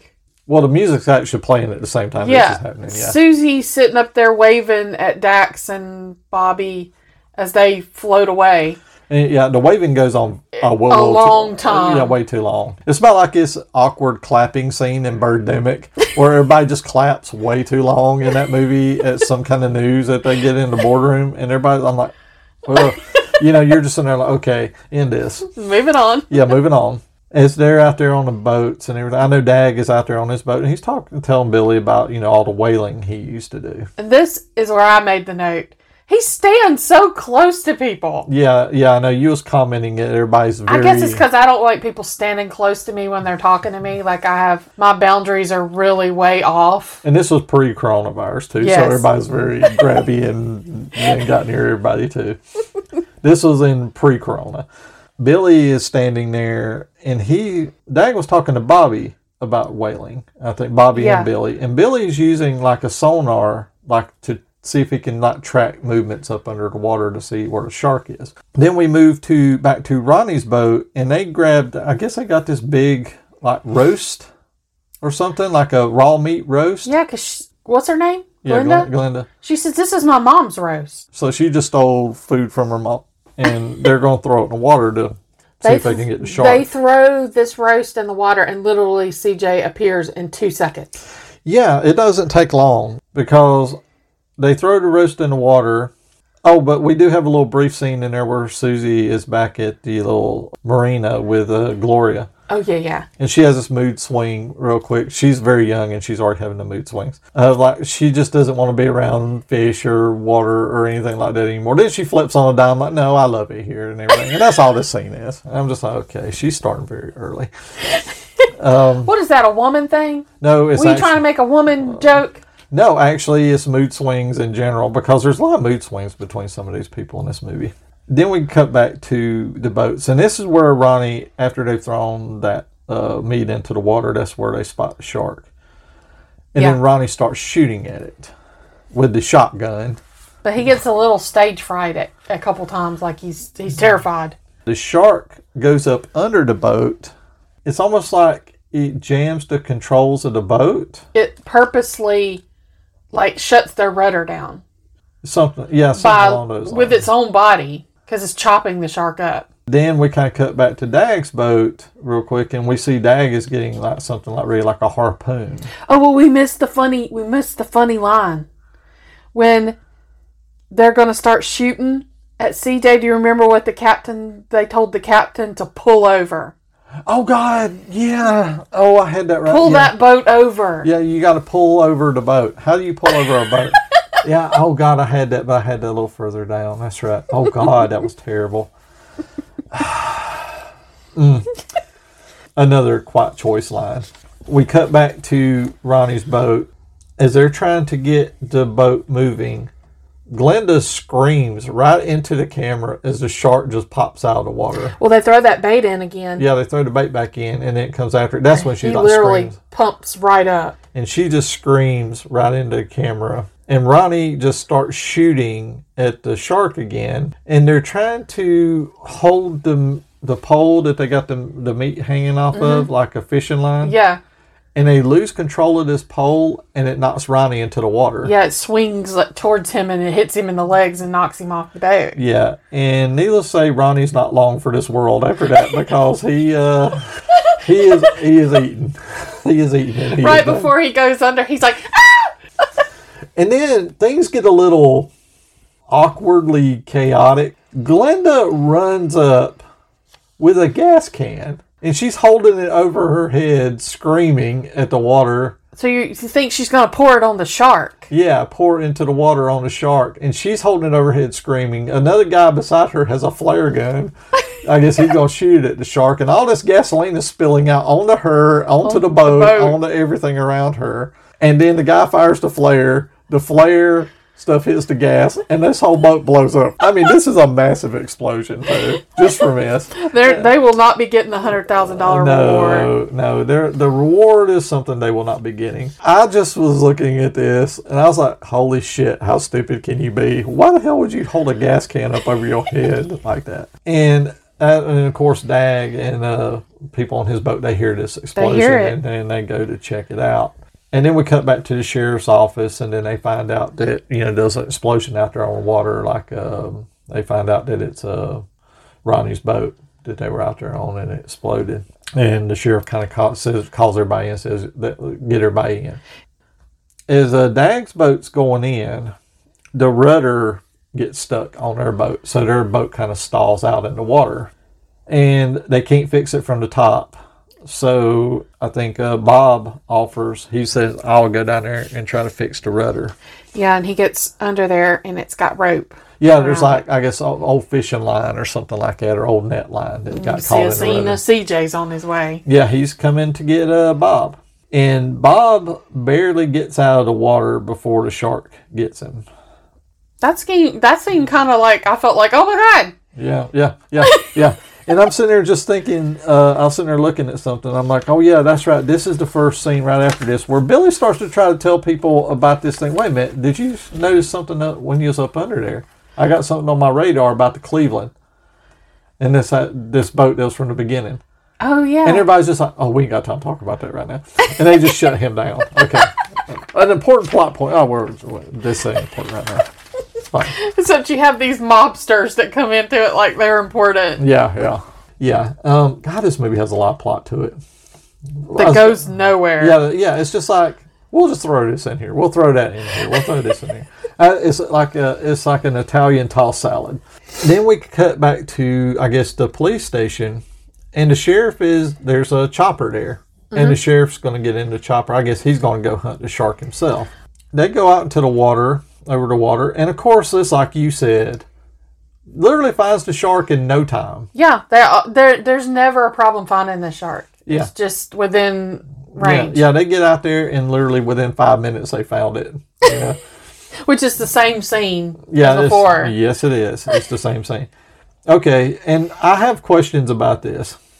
Why would you be so stupid to? Because the sheriff does the same thing that these other people do. He takes a piece of meat, Out of an igloo cooler. yeah, out of an igloo cooler, hooks it onto this like uh, harness Har- thing, yeah. and lowers it down to the water from the helicopter. Mm-hmm. Why the fuck would you do that? I don't know. you're even sitting there thinking, okay, this shark's going to jump up and get the meat. And if the shark does come up to get the meat, You're hooked to it. You're hooked to it. This shark's going to start dragging you down anyway. so why would you do that? Uh, anyway, I'm asking too much. Um, when the shark does pop up, the shark, the sheriff says the shark is eight meters. Eight meters. I don't know how. me- What's meters to feet? I don't know. Uh, well, you're asking a guy that don't know anything don't about know. math. I so don't know. I don't know. He says the shark is eight meters. And of course, what I said ends up happening. The shark bites into the meat, Grabs onto it. and the and the chopper starts getting pulled down. Then the sheriff is starting, you know, shout at the uh, chopper pilot. Then the sheriff pulls out this gun, which you can tell is a fake gun. It's a very fake looking gun. It looks like a gun that I had when I was a little kid on my toy plastic guns. It looks very similar to that. It looks just like one. Eight meters is twenty six point two four feet. So, So- he's bigger than Jaws. Yeah, he's bigger than Jaws. Cruel Jaws is bigger than regular He's Jaws. about a foot longer than Jaws. okay, so he's uh Got a little bit more paper mache yeah yeah to him. He's got a little more girth to him. and like I said, as uh, the, sh- the shark is being pulled down, the sheriff is shooting at, uh, or as the chopper is being pulled down, the sheriff uh, is shooting at the shark to no point. The sheriff is falls out of the chopper into the water, and then he is eaten. And we never really see what happens to the chopper, but we assume the chopper crashes into the to the water. And CJ eat the pilot. Yeah, we assume that. We never find out. CJ doesn't leave people No, behind. He, no, no. If he except for Susie. Then we cut back to Sam's house, and the mob is there again. And then they are going to take the shark out with their muscle. Like I said, they are uh, basically they got a hit out on hit out on that damn shark. Yeah, and they say we will take the hundred thousand dollar reward when we get the shark. You know, yeah, like the mob needs a hundred thousand. Which I'm thinking the money that he's putting up for that reward came from the mob. So isn't that their own money? Yeah, yeah, that's a little gray area there. Well, they're taking money from the town anyway. I guess. So that maybe they're looking at like we're taking money from the town and not from our own pocket. It's a little sketchy. And then the mob people leave, and Gloria's kind of watching all this from the stairs. And then she comes out, Gets in a fight with gets, Sam. gets in an argument with her dad, and her dad just belts her one. Yeah, she said, I'm leaving. Yeah, and And he's she tries to walk away, and he smacks her and then locks her in her room. yeah, takes her up to her room and locks her in there and tells her not to go anywhere. And of course, she pouts on her bed. And this girl, she's, how old does she look? Early 20s? She's think- not a little girl. I think she's technically supposed to be maybe in the movie. I'm gonna say she's supposed to be high school age, but she looks like Yeah, she's probably she- in her early twenties, probably. Yeah. But that's a given in any movies. Yeah. I used to watch uh, movies and when I was a kid with teenagers, and these teenagers like they was in their thirties. yeah, so she's laying on the bed crying because he locked her in her room, and she's got all these bedroom windows she can go out, and she doesn't. yeah, and then we cut back to a scene where I think finally Billy gets to explain this thing about the Cleveland, and finally everybody's going to listen to him. And basically, the Cleveland is supposed to be something like a naval vessel that sunk and it had a shark on it. Okay. Trained assassin. And this is a train. How the hell you don't train sharks? I mean, they're very vague about this. I mean, it was like, was it a genetically Modified trained shark? Yeah. that they did? They they don't really go into that. So they said basically this shark goes back to the Cleveland because that's what it knows. It's like its home. That's its, territorial. It's territorial. Yeah. And I was just like, really? We're going with genetically, we're going deep blue sea here. um, because uh, he even said that this shark is, well, I, I hate the homicidal maniac thing. That's, that's shit. Trained But, assassin. Yeah, it's like a shark that, you know, it's a killer because it just is trained to be a killer, not because it's just nature. And so their plan is to kind of lure it there Yeah. and blow it up. Yeah, that's their big game plan what for what it is. And then we cut to a scene. Gloria naturally sneaks out of her house, and I guess to go warn uh, Bobby, and- yeah, yeah. and Dag, and all of them. That the mob's going to be coming to their house. And then we get this weird scene of when Gloria does finally find them. She tells Dag that Susie might be in danger. And then they take off because they have a map and everything in there where they was kind of showing what they were going to do. Yeah, the mob guys are headed to that marina park. Yeah, and then they, yeah, of course, Dag and them get there to the park and there's nothing wrong. I mean, clearly he doesn't leave Susie by herself. No, this you know somebody there yeah, with her. Yeah, I don't know. I never this I don't think these guys ever even got close to her. I think this scene was just written to get them out of that place. Yeah, to come the, back. So that the mob guys can come in and steal their map. Yeah, because that's Yeah. all that really happens because the mob guys are outside there, and as soon as they see them leave, like, we're going to go in here and see what they're doing. And naturally, they go in there, and the mob guys look around, and they got a map that Billy was making to the Cleveland. The mob guys steal this map Mm-hmm. and head on out. I think there's some point that Billy comes back too, and then the map isn't there anymore. He's like, shit, he Shit. out. Yeah, and I mean, I don't know. This is all. This was all put together very poorly. I don't know how they knew by just looking at the drafts the full story.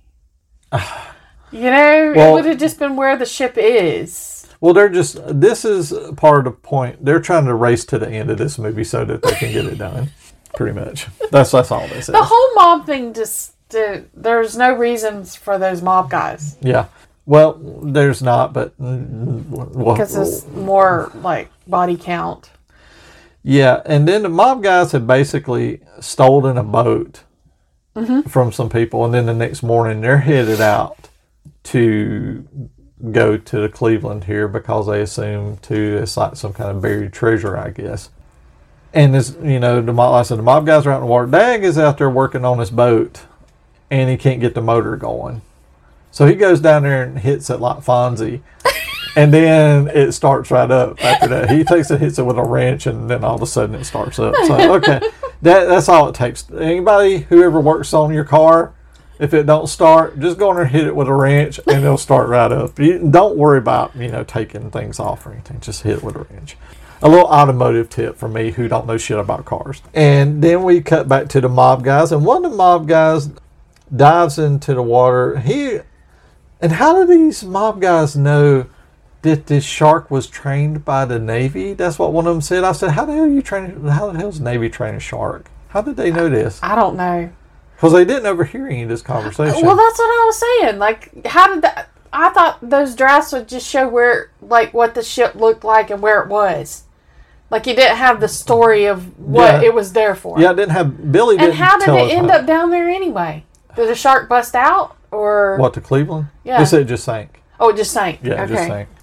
I don't know. These mob guys know a lot more than they should. Point being. And you know, of course, you know, Dag after he Fonzie's the boat, they they are headed out to go get the shark as well.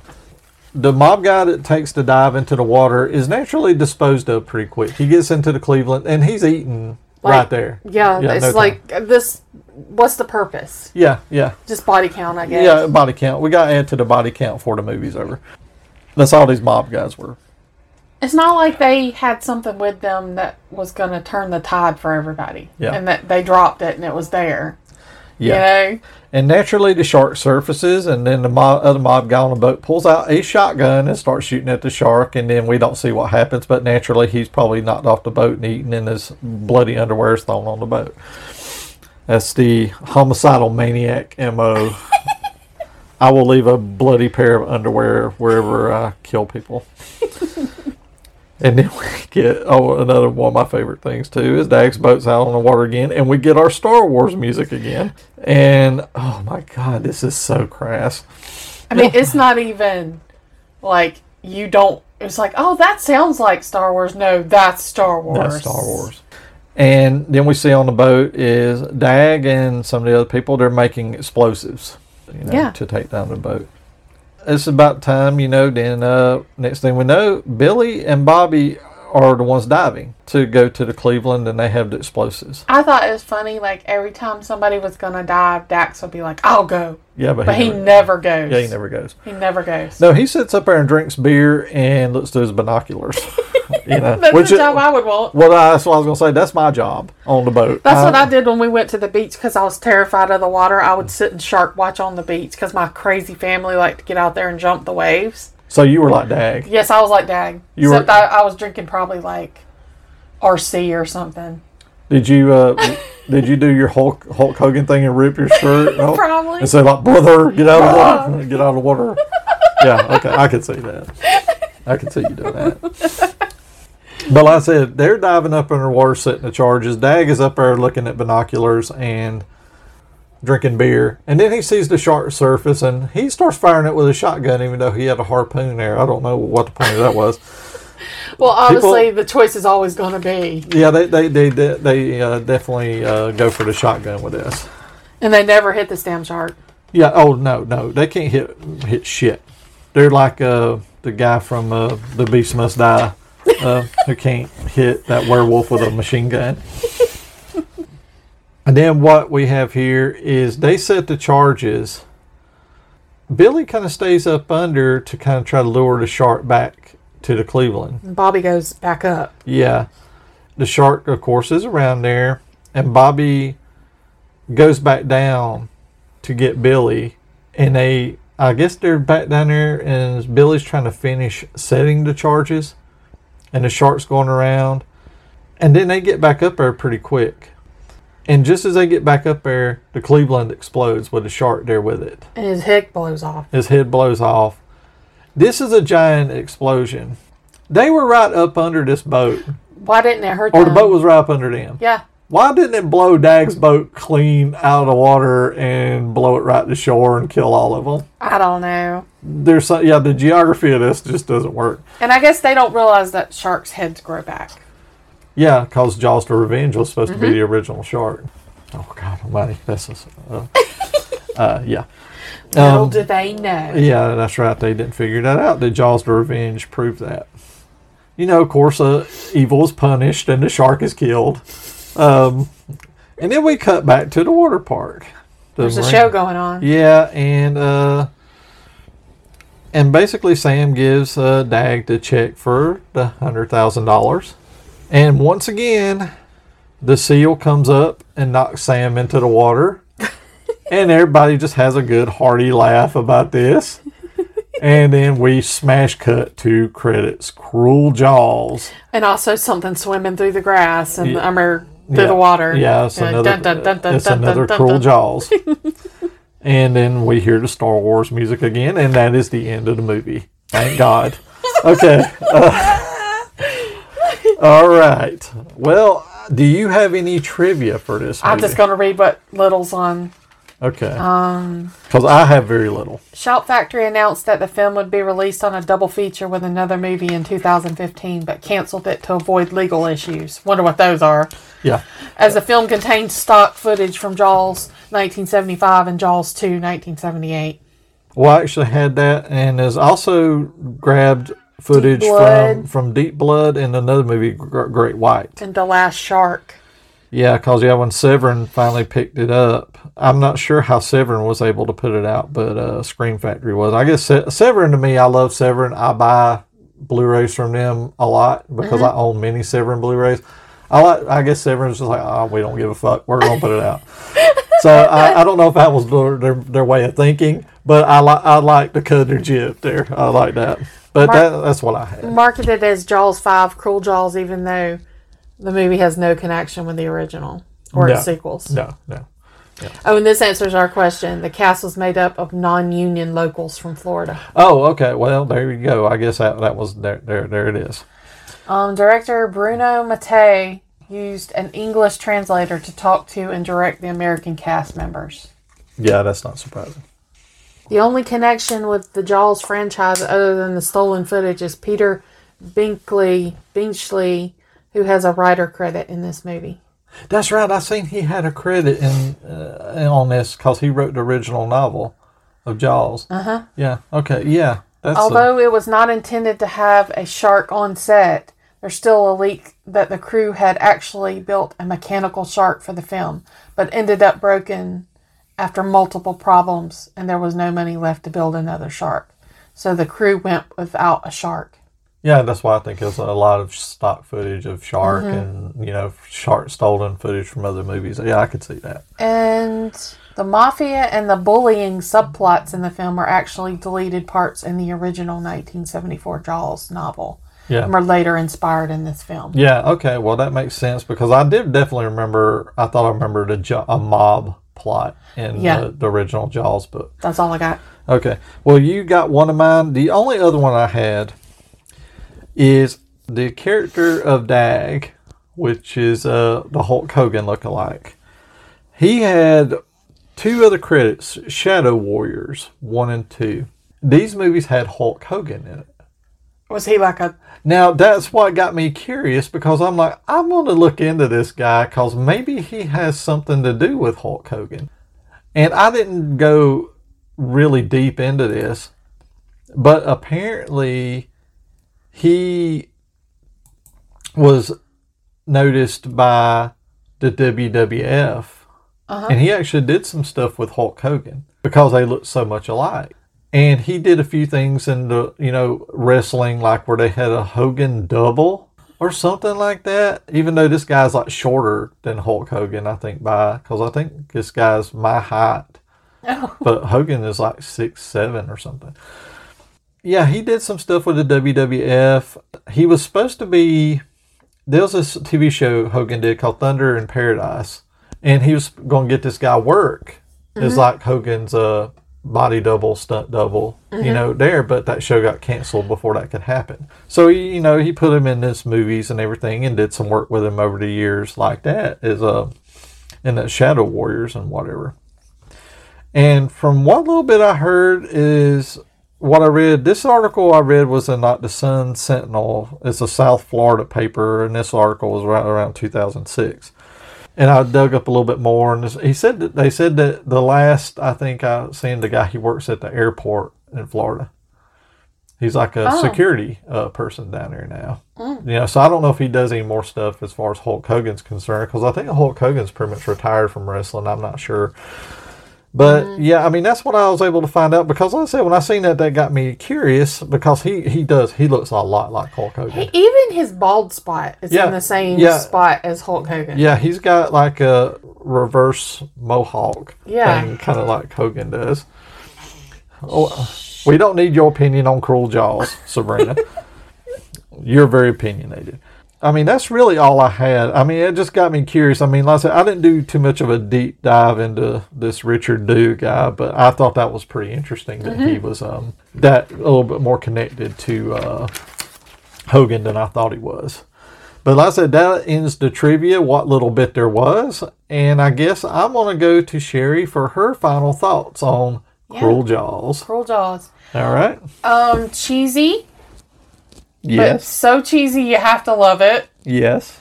I enjoyed it. Yeah. I thought it was it was funny. Mm-hmm. Like I knew we were gonna really laugh our asses off doing this podcast. Yeah. yep. I mean, it it moves really quick. I mean, it's not that long. I think it's an hour thirty-seven or Yeah. Around like hour 35, hour 37. so, Yeah. Yeah. Yeah. When you said you were going to do this, because it's you know it's going to hit the month of July. Mm-hmm. So I was like, "What?" When you announced this one, I was like, "Oh no!"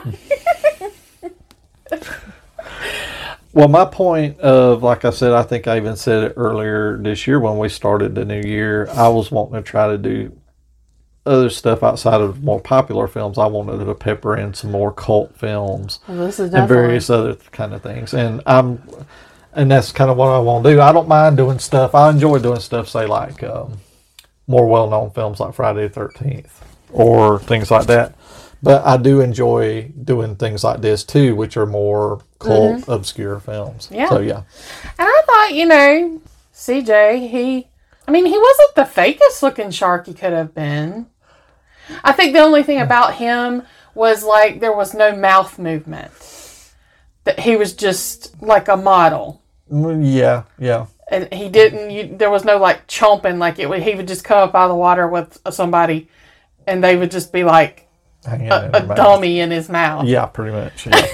yeah, I can't argue with that. I mean, I've seen worse.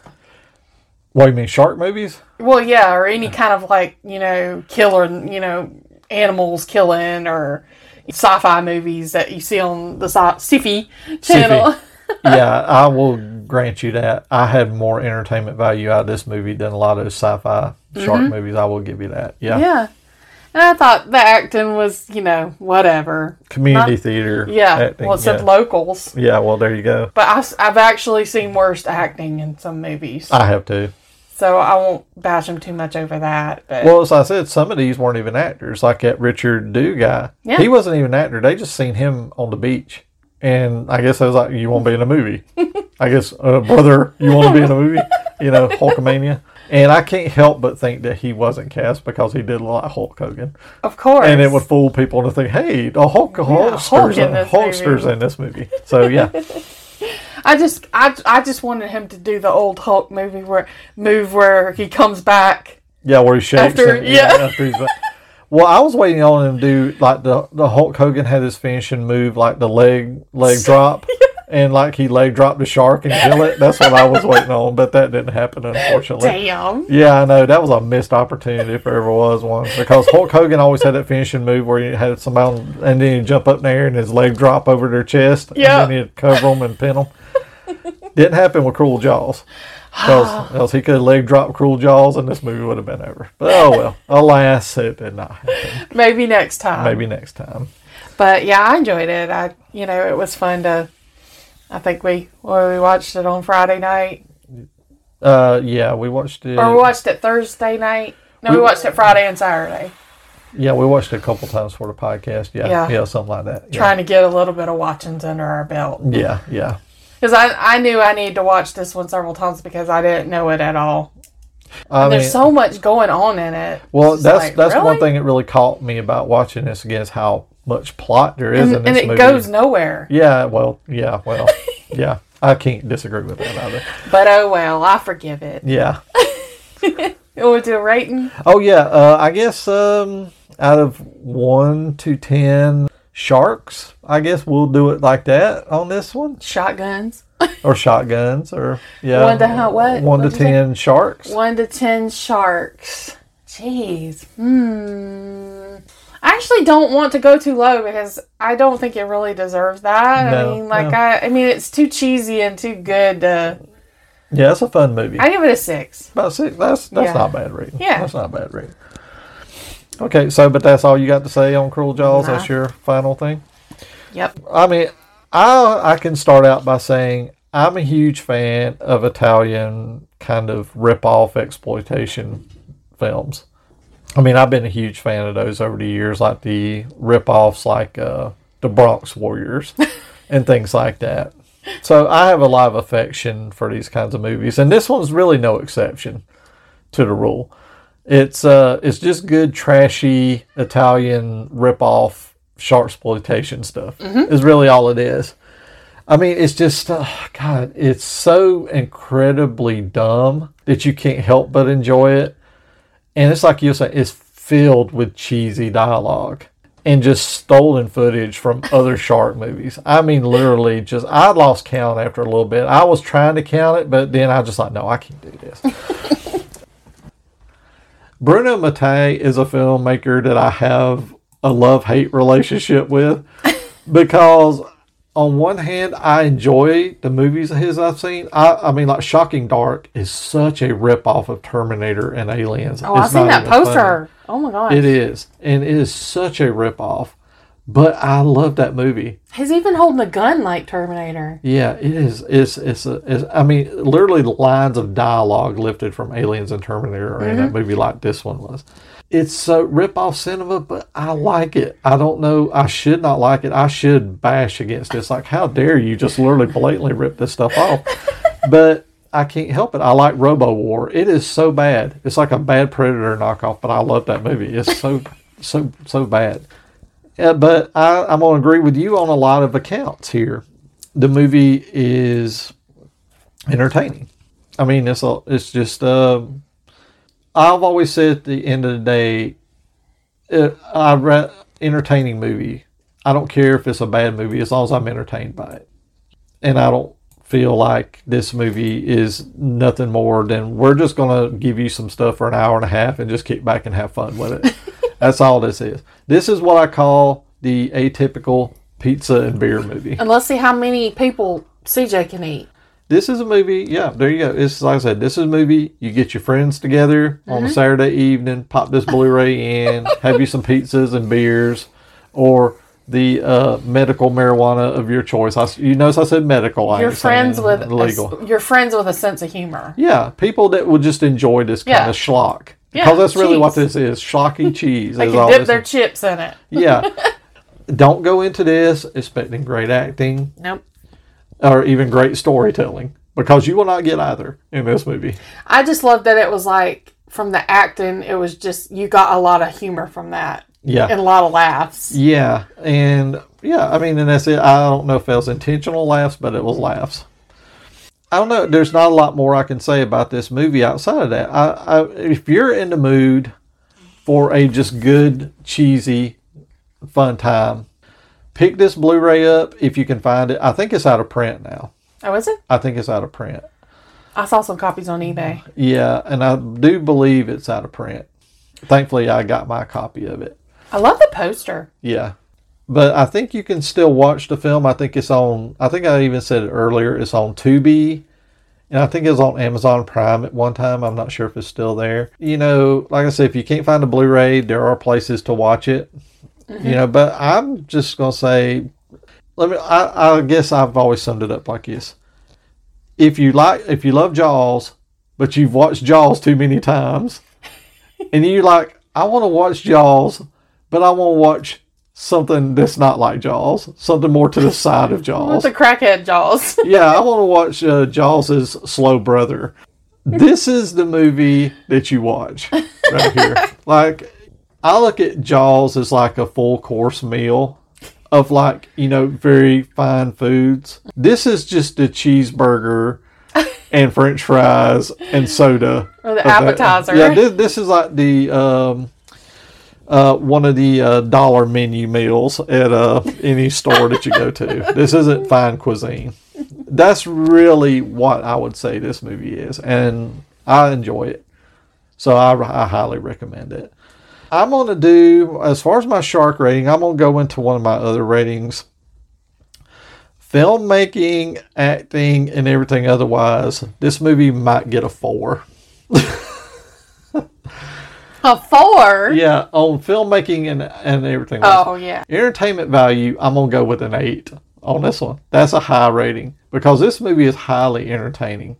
Four, if you're looking for stuff on uh, plot, acting, and everything, it's only going to get a four, so don't expect much. But if you're looking for entertainment, it's an eight, solid eight all the way across the board.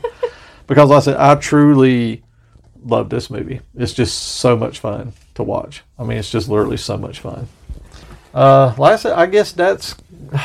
Oh God, I, I guess that's going to kind of wrap it up on Cruel Jaws. I do want to do some more Bruno Mattei films at some point, though. I mean, maybe Shocking Dark we can do at some point. I don't know. I think I'm going to wait a while on that. I want to put some Runaway between us and another Bruno Mattei film because I don't know if I want to do another one so soon. But maybe at some point in time we will do another uh, Mattei film. But like I said, unfortunately, that's going to wrap up the Cruel Jaws portion of the podcast. Oh, I'm sad. Yeah, I know. I'll tell you're devastated. but uh, what we're going to do here is we're going to go into some classier films. Do we use classier? What we're going to do here is we're going to do, I'm not going to say our favorite films from 95, 1995. I just, they're not my favorite. I just chose. But some good films from this year to pick out mm-hmm. if you saying, okay, Cruel Jaws broke me. I need to watch something a little more mainstream. Yeah. Here's some films for you. And I got my five here. Now, I will say this, though. My number one film on here is my favorite film of that year. My, me too. Okay. I'm going to go from five up. Yeah, that's what I'm doing here. But do you want to do some honorable mentions first? I or did you, too. Or do you want to wait till after we've done our five? I was just going to do them afterward. Okay, we'll do that I did afterwards. too. Yeah. Okay. All right. Well, I will let you start and you throw your number five out. Number five is Dangerous Minds. That's the Michelle Pfeiffer movie. Mhm. Oh, yeah, where she. Uh, Where she goes into the school that's, you know, there's lots of gangs, you know, stuff going on. And, you know, these are delinquent kids that she has to go in and try to teach. Yeah. I like the other version of that movie called High School High instead. Yeah. I know that. I, I've seen Dangerous Minds, but it's been so long I don't remember. I it think I only well. saw it once. I only seen it the one Yeah, time. but I did enjoy it.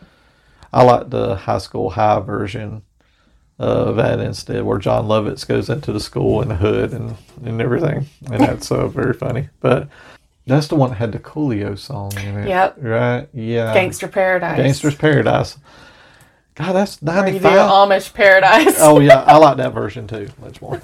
Um, God, that's weird that that was ninety five. Yep. I didn't realize that that was ninety five. Yep. This year, when I was looking at the list, there was no. It wasn't a year that was like a lot of the same kinds of movies. It was just kind of scattered stuff. Oh yeah. Okay, so that's pretty much your number Yep. five. Yeah. Okay, my number five is Tales from the Crypt Demon Knight, the first uh, Tales from the Crypt movie from the uh, TV series. This one is a movie that is. It's really kind of hard to explain. It's uh, basically kind of a zombie movie with demons. Billy Zane is in it. He's like the head yeah. head demon in the movie. Yeah. Who's after this? It's like uh, some kind of cross thing. It's got the blood of Christ in it, and, and everything is something along those lines. It's a really cool movie. I remember, you know, seeing stuff for it, but I didn't. I didn't ever see it. I mean, it's actually one I've been planning to rewatch again here soon because it's been probably about somewhere between five to ten years since I watched it. But it's got um, just it's got that you know how you watch Tales from the Crypt show. It's got that nice little blend of humor and horror to it, and that's this movie's got that too. This is they did two Tales from the Crypt movies, and this is probably the best one of the two. Just a fun horror movie, solid acting, good gore effects, and it's just one that kind of seems to have fallen under the radar as time goes on. And I do like to recommend it to people once in a while, just to kind of put it back out there. I don't know. It's like I said, I don't really want to give a whole lot away on this one in case people haven't seen it because I said it is kind of under the radar. But I would say this is one to look out for. I think it's got a good little Blu-ray re- release right now, which I mm-hmm. probably should actually pick up. But I'm going to go with that. That's uh, my number five. It'll be Tales from the Crypt Demon Knight. And I guess we will bounce it over to you for the number four. Congo. Oh, God, I was, love Congo. that was 95 too. D- how many times have you seen this one? Congo, I saw a lot back in the day. I haven't Oh. seen it in years. Oh, really? You know, I intend to do it on a podcast sometime. Oh, okay. It was on my list. So you don't want to go too deep No. into this one. Um, I I have to admit I don't remember a whole lot about the movie. I I've read the book a number of years ago. I remember I liked the book, but the movie I can't remember a whole lot about for some reason. Mitchell, Yeah, we got a little girl with sniffles in here. Papa, you're fine. Yeah, we got a little sneezing girl in here, but she she's like her daddy. She gets colds a great deal and sinuses. But so uh, number four for you will be Congo. Congo. Congo. Yeah, so like I said, that's I haven't seen that one in a while. Okay, my number four is a film from '95 called The Hunted Hunted. with Christopher Lambert. Now, here's the funny thing about this movie. The first time I seen this movie in the theaters, I hated it. I was just like, this isn't a good movie. I did not like it. And then some something I caught it on cable TV a few years later. It just kind of came on one evening or something when I was at home and I just had it on and I was just kind of sitting down doing something. I started watching it. And I was like, wait a minute, this ain't that bad of a movie. What was what the fuck was I thinking? Maybe it just it was a movie you want. You ever watch something and maybe caught you on the wrong day or something? Yeah, and then you your watch it. like- headspace is yeah. not the right place. Yeah, and that's what happened with this movie, I think. But basically, this movie is about, I guess, Christopher Lambert's like a businessman who is in Japan on a business trip. He meets this woman. They end up having this kind of fling. You find out that this woman has done something like as far as these, like this kind of ninjas uh, of some kind. And what this was is she knew this was going to be her last night alive because they were coming to kill her. So she hooks up with Christopher Lambert and has that last night. And the ninja takes off his mask and so he can she can see him. And then he cuts her head off and kills her. Oh. But Lambert just happens to be coming back because he left something at her apartment and then he sees this ninja's face, which he shouldn't have. Whoops. So really what happens is Lambert ends up being chased through Japan and these ninjas are trying to kill him and the only protection he has is this samurai and his sister who are enemies of this ninja. Uh-oh. And it all kind of culminates where there's this big battle between the samurai and the ninjas, and Lambert is there to kind of try to help out. It's a really kind of good movie. It's um, not the greatest movie you'll ever watch, but it's one of those movies I kind of call just a fun little Saturday, Sunday afternoon watch. You know, you just sit down, pop it on, and just have a lazy day and watch it. I always enjoyed this movie after that. After I watched it in my initial, after my initial hating of it, and I sat down, re- I sit down and rewatch it from time to time. Like, yeah, this is a solid movie. Nothing spectacular, you mm-hmm. know, but I always, I, I do like it, and I always try to recommend it to people. I mean, I have the Blu-ray of it in there, and it's a beautiful looking movie. I mean, it's shot really well, just a great looking movie. And I think the guy that made this movie is the guy who wrote Pretty Woman Oh Lord. of all things. Yeah, Wow. which is very strange to me when I think about Very that. different. yeah, very different. But like I said, The Hunted with Christopher Lambert, that is my number four, and I say find it and check it out and enjoy it. And uh, there you go. That's my four. And what is your number three? Mortal Kombat. Oh wow, God, that is. I loved it because Yeah. I played the game a lot, so it was really awesome when you you got to bring your characters alive on film. Oh God, I totally forgot that that was ninety five. The ones in between, I didn't care too much for, but this last one that came out, I loved. I absolutely. Oh, the mo- most recent Mortal Yes. Kombat. Yeah, the one that I didn't have a, a Yeah, Mortal Kombat tournament. in it. yeah, that was they never quite made it to the tournament. That is so weird. But yeah, uh, uh, Mortal Kombat. Yeah, I really love the original Mortal Kombat movie. Yeah. I do it's too. it's a lot of fun. I like because I had the sound. I think I could still got the soundtrack on Mm-hmm. Because I love the soundtrack to it. I just love how it starts with the Mortal Kombat. Mortal and- and- fatality. yeah, and then the, that that music comes on, and you're just like that. Ba- that that start of that movie basically tells you sit down, bitch, and watch this movie. that's what that movie. That's what that does, and I really love that. Um, the movie had. God, now I have to admit I haven't watched it. In a I don't even time. remember who was in it. I remember Ms. Pete Sampras was in it. Uh, Bridgette Wilson, she played Sonya Blade. She Yeah. married that tennis guy Pete Sampras Yeah.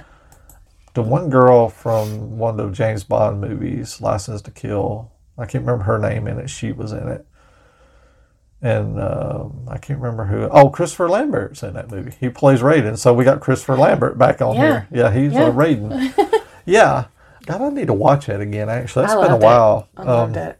I was I was really into playing that game, which you know my mom ragged my ass all the time because That was a very popular game. I, it was very kind of vicious, yeah, and my mom just couldn't stand the when the fatality scenes. fatality. And I always seemed to have a talent for killing.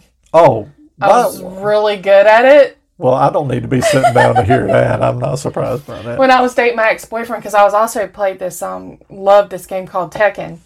Yeah, I remember that game too. And they're actually coming out with a show or something, a movie. I've heard that they've been trying to do a movie of that for years. Yeah, and I hadn't played Tekken. And I think that was a PlayStation game.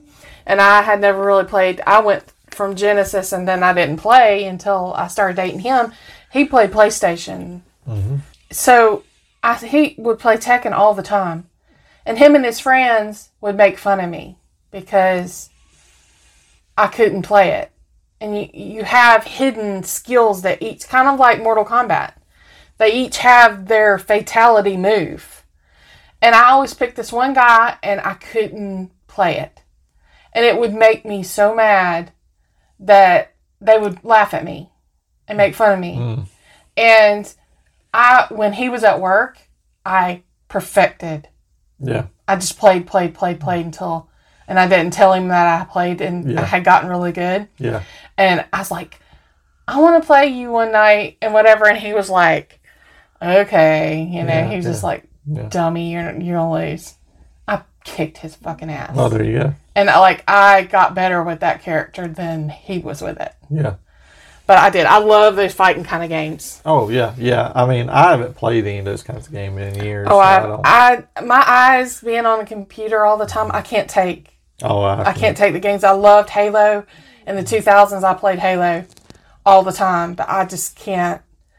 I just like my concentration has gotten really bad yeah. over the years, Well, yeah. and my eyes just can't handle those bright colors and all that kind of stuff. Well, I can understand that. I was on Christmas vacation one time and I played Halo for nine hours straight Ugh. until my eyes are like blurry. yeah, you can. Yeah, I gave myself a headache. I thought I blinded myself. I used to play them like that when I was a kid, so I can I can totally relate to that. So, Mortal Kombat is your number, Number three. three. Yep. Well, as I said, I totally forgot that that was uh, '95. God, it's so weird that that movie was in '95. I know. But yeah.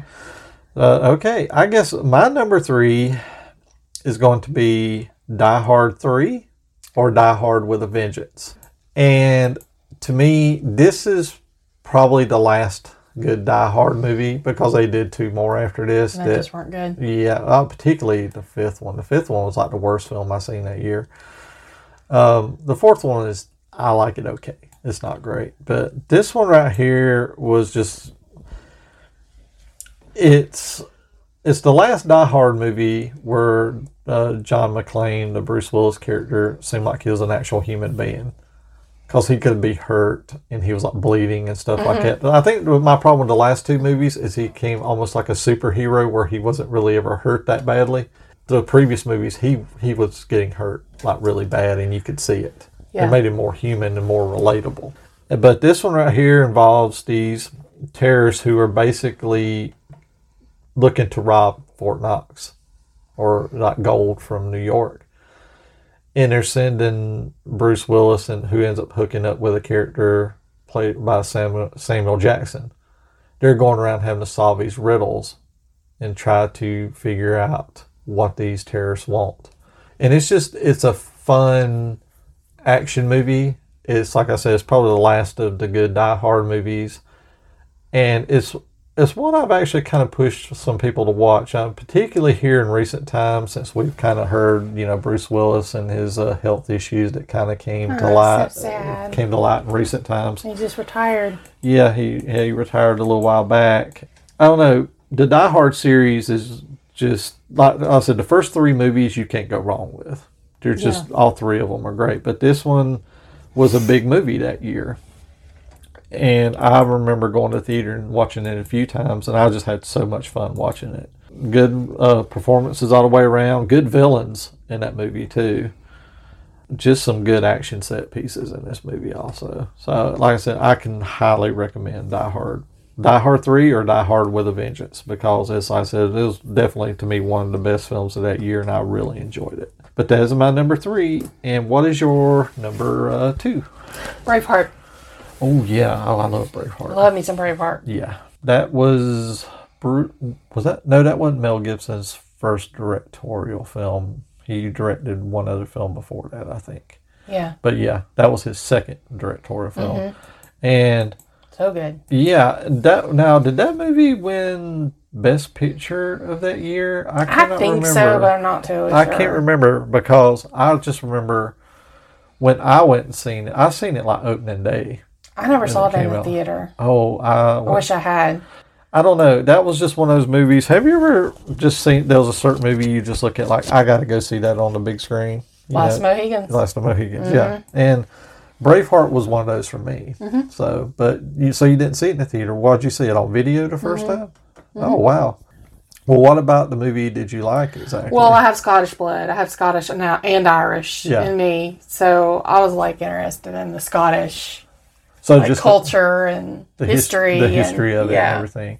Yeah, I know. I did hear that this movie is very loosely Yeah, true, but it doesn't really matter. I mean, the, the story's still good. Still good. It's still a good story. I know it really showed me. Well, even the previous film Mel Gibson directed, he directed a film called Man Without a Face. Yeah, I remember that. That's really good. And even that movie, you could tell that he was a very good film director. And Braveheart kind of cemented that because he was having to direct battle scenes that he, you know, he was having to direct himself in battle scenes Yeah. and stuff like that. So I don't know. Braveheart to me, that's just a amazing movie. The battle scenes are amazing. Yeah, uh, it's um, I loved how how it didn't really end on a happy note. Nope. Exactly, and that But was it's, what. ju- it's that typical movie where you're fighting for your freedom, and you don't. It, you, sometimes To, you to- sacrifice your life. Yeah, for for that For the freedom, be- for the that greater freedom. thing. That's the one thing that I do remember about that because that was like a summer movie. That came out like in the summer at the time, and you Mhm. usually didn't see movies with kind of more downbeat endings that came out during the Yeah. summer, Mhm. and that was one of them. So, yeah, I mean, I I can't disagree with Braveheart. I thought Braveheart was great. I, in some ways, I wished I'd seen it on the big screen more than once. I only went to one time Mhm. to see it, and I wish I'd seen it more. But Yeah. oh yeah, I mean, I can't argue with that one. So that is your number 2 Mhm. Okay. Well, my number two is actually another Bruce Willis movie that came out that year, and it's called Twelve Monkeys. And this movie has a Bruce Willis, Madeleine Stowe, and Brad Pitt. And this movie starts out in the future. And Bruce Willis is, I guess, kind of like a convict in the future. And what happens is he's offered the chance because to stop this plague that's going to happen, he is sent into the past to Huh. present day. But as the movie goes along, you know, he's caught and he's put like in a mental uh, uh, institution. And then you start to get the idea that maybe he's crazy. Maybe he isn't from the future.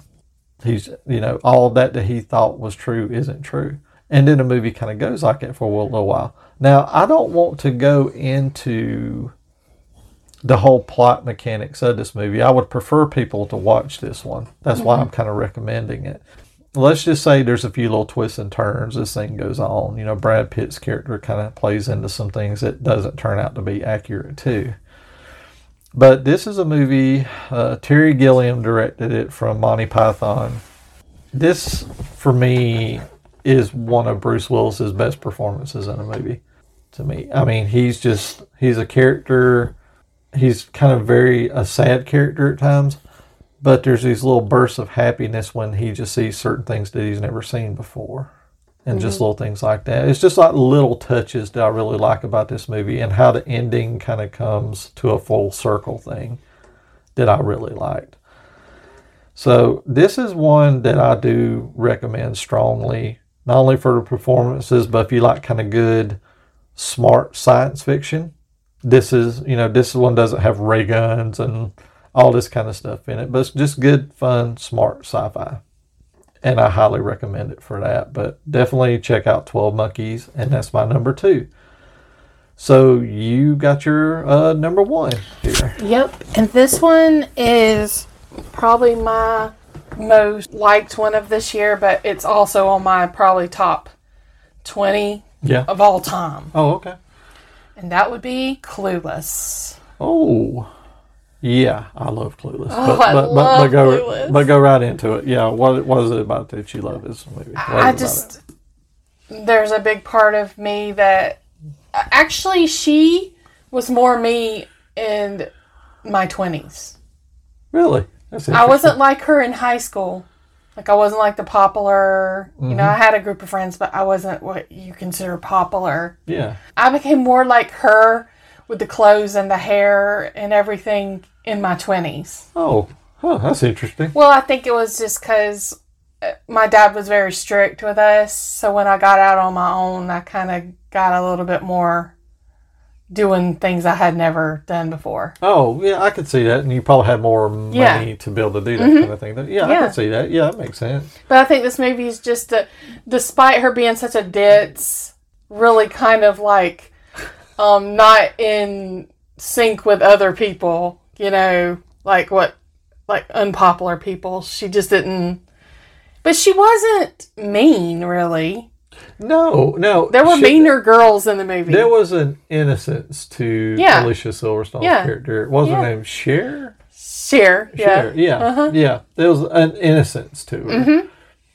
Because I just loved certain things like where she was doing her driving thing and she kept hitting the cars Should, and, should I leave a note? yeah, yeah. like, oh, yeah, just stuff like that. She she was a, a very innocent. My kind of- bad. yeah, yeah, very innocent, very innocent. Yeah.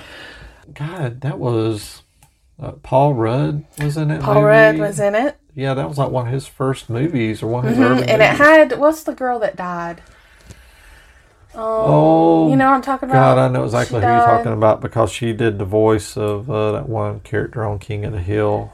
To what? God, what was her name? I cannot remember. I know who you're talking about, but I cannot remember her It- name. it's just left my- my brain. Yeah, it did me too. But I know who you're talking about. It'll come to me after we stop recording. but yeah, that I don't know. I love Clueless. I remember going to the theater to see Clueless when it came out, and I laughed so hard. It's at so that stuff. good. Yeah, it's just it's one of those movies that is just completely just fun to watch. Yeah. I mean, there's and, and everybody's so good in it. I think Alicia Silverstone. That was like one of her first. That was like her first movie or one of her first movies. I think she might have done maybe one or 2 Uh-huh. little movies before that. She got really popular during that time. Yeah, yeah, that's what I'm thinking too. Oh no, she did that movie, The Crush. The cr- I thought it was the babysitter or the crush. Yeah, the maybe it was with, the crush. one with yeah. uh, Cary Elwes, who we talked about earlier in Cruel Yep. Jaws. Uh, uh, the, we had bargain basement Cruel, uh, Cary Elwes and uh, in uh, she Cruel was in Jaws. um Aerosmith's video with that's Liv where Tyler. she. That's where she became popular. Uh-huh. That's right. That's right. Oh, I forgot all about that. But yeah, that's it. But yeah, I mean, I can't disagree with you on Clueless. I could watch this movie every day. I love it so much. It's it's a, it's a very good movie because I remember they did a TV show of it that was on for a long time. yeah, it's it lasted longer than I thought it would. Yeah, because I think that TV show was on at least five Yeah, five it, to seven It years. kind of just ran its Well, course. I mean, yeah. yeah. as most TV shows, you know, they Mhm. run their course after a while. But I remember that TV show was on for a long time. So that is your uh, number. number one. That's your number one. And I can I just do? Oh, you're gonna do your number I'm gonna do my number one, and then we'll throw out a couple of our honorable Okay. mentions. Okay, my number one is the movie Heat with uh, Al Pacino, Robert De Niro, Val Kilmer, Ashley Judd. Mm. It's a Michael Mann film yet again because I think in one of our lists I picked Collateral as my favorite film of that year, and that's a Michael Mann film. And once again, Heat was a movie I seen opening day. This was a very anticipated movie for me at the Mhm. time that it was coming out. Yeah. I was I was counting down the days till this that movie cast. came out. Yeah, it's an exceptional movie, and I went and seen the movie. I walked out. It's one of those movies I walked out, and if I would have had the time that day, I would I would have literally bought another ticket and went, Went right again. back. Went- Yeah. it was like it's a movie. It's like three hours long, Mm. but it's just this epic story about this criminal and this cop that's trying to find him, and you see their lives, and you see how he's trying to track this guy down. And I mean, really, when you look at the movie, it's not exactly plot heavy, but the characters move the story forward. Mhm. And the actors and everybody is great in it. Everybody is great in this movie. I could I could just dote on about this movie for hours. I'm trying to keep it condensed down as much as I can. Got an amazing shootout in the middle of this movie. That is just by the time you hit that shootout in the movie, you're so scared for these people. Even the bad guys you don't want to die Mhm. because you're already so invested in them that you get to know their lives and you kind of get to know while they're bad guys about what they do they're not bad people for the most part. They Right. just they're like human they have their problems. So by the time you hit this shootout you don't want any of them to die you're kind of attached to them yeah you're kind of attached to them there are very few false notes in this movie that hits. You know some movies aren't perfect and everything and this one ain't perfect either. I mean there's very few false notes but the actors just across the board really the acting and the directing and the script is just top notch. I mean, like I said, I, I just mentioned a few of the actors in it, but you have other ones. Natalie Portman's in this movie. Let's see here. Ted Levine, you might know him as uh, Buffalo uh, Bill from uh, Silence of the Lambs. He's in it. Uh, Danny Trejo, Machete, he is in it. So, but I mean, it's just it's such an amazing movie. It's just an amazing movie.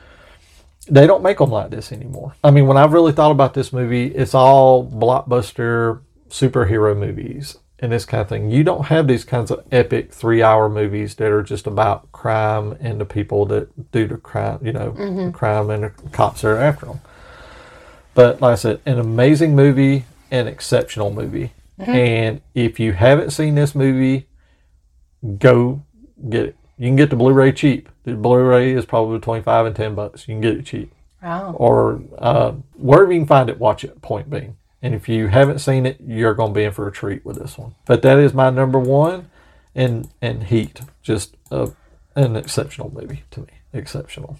Okay, you want to throw out some of your honorable mentions? I'm just gonna mention both of them. Go right ahead. Um, First Knight, Richard Gere, um, Sean Oh. Connery, and the blonde, the the girl from um, Legends of the Fall with the long hair, Julia Ormond. Julia Ormond. Yeah, yeah.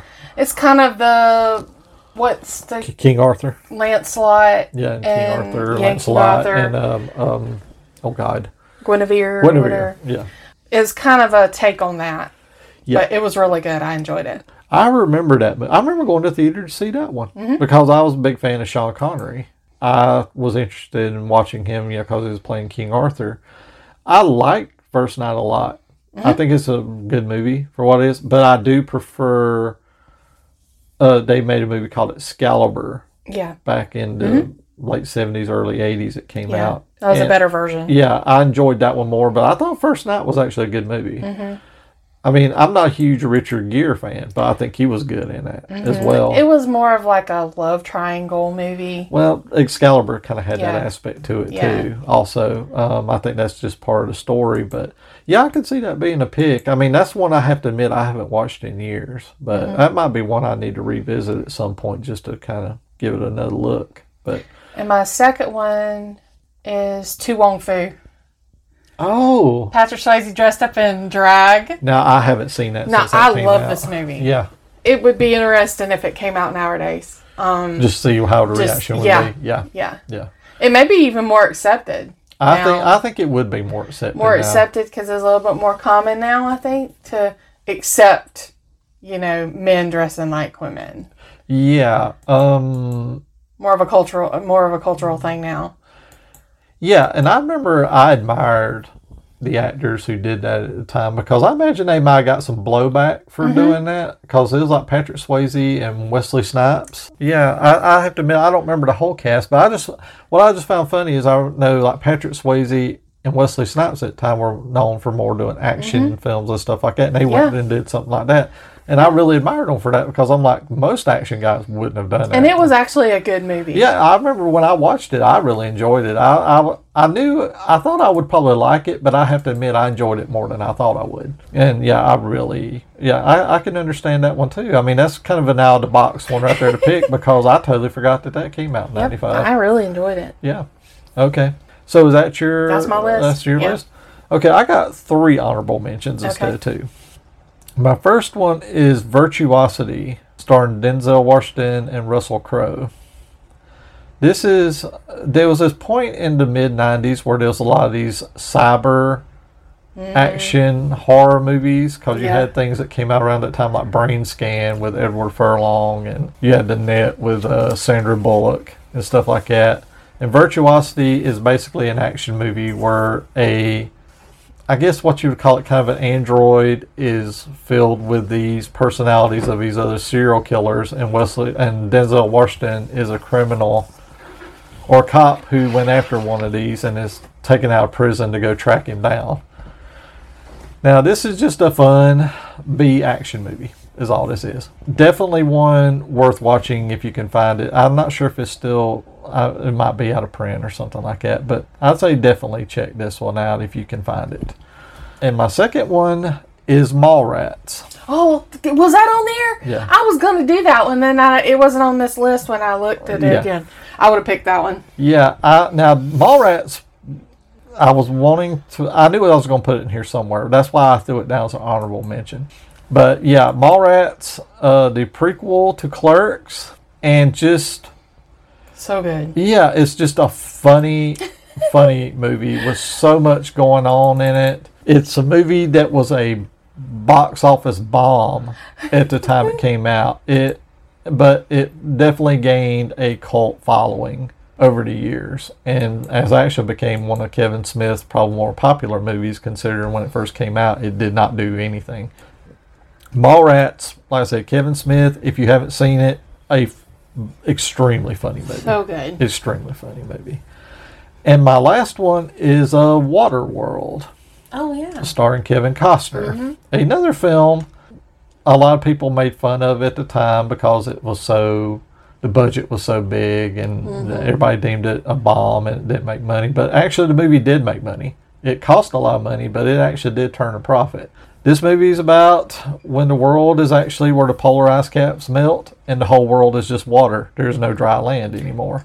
And everybody has to live on boats and atolls and stuff like that. And you have your villains, which is played by Dennis Hopper, and your hero, Kevin mm-hmm. Costner. And basically, they're all looking for dry land.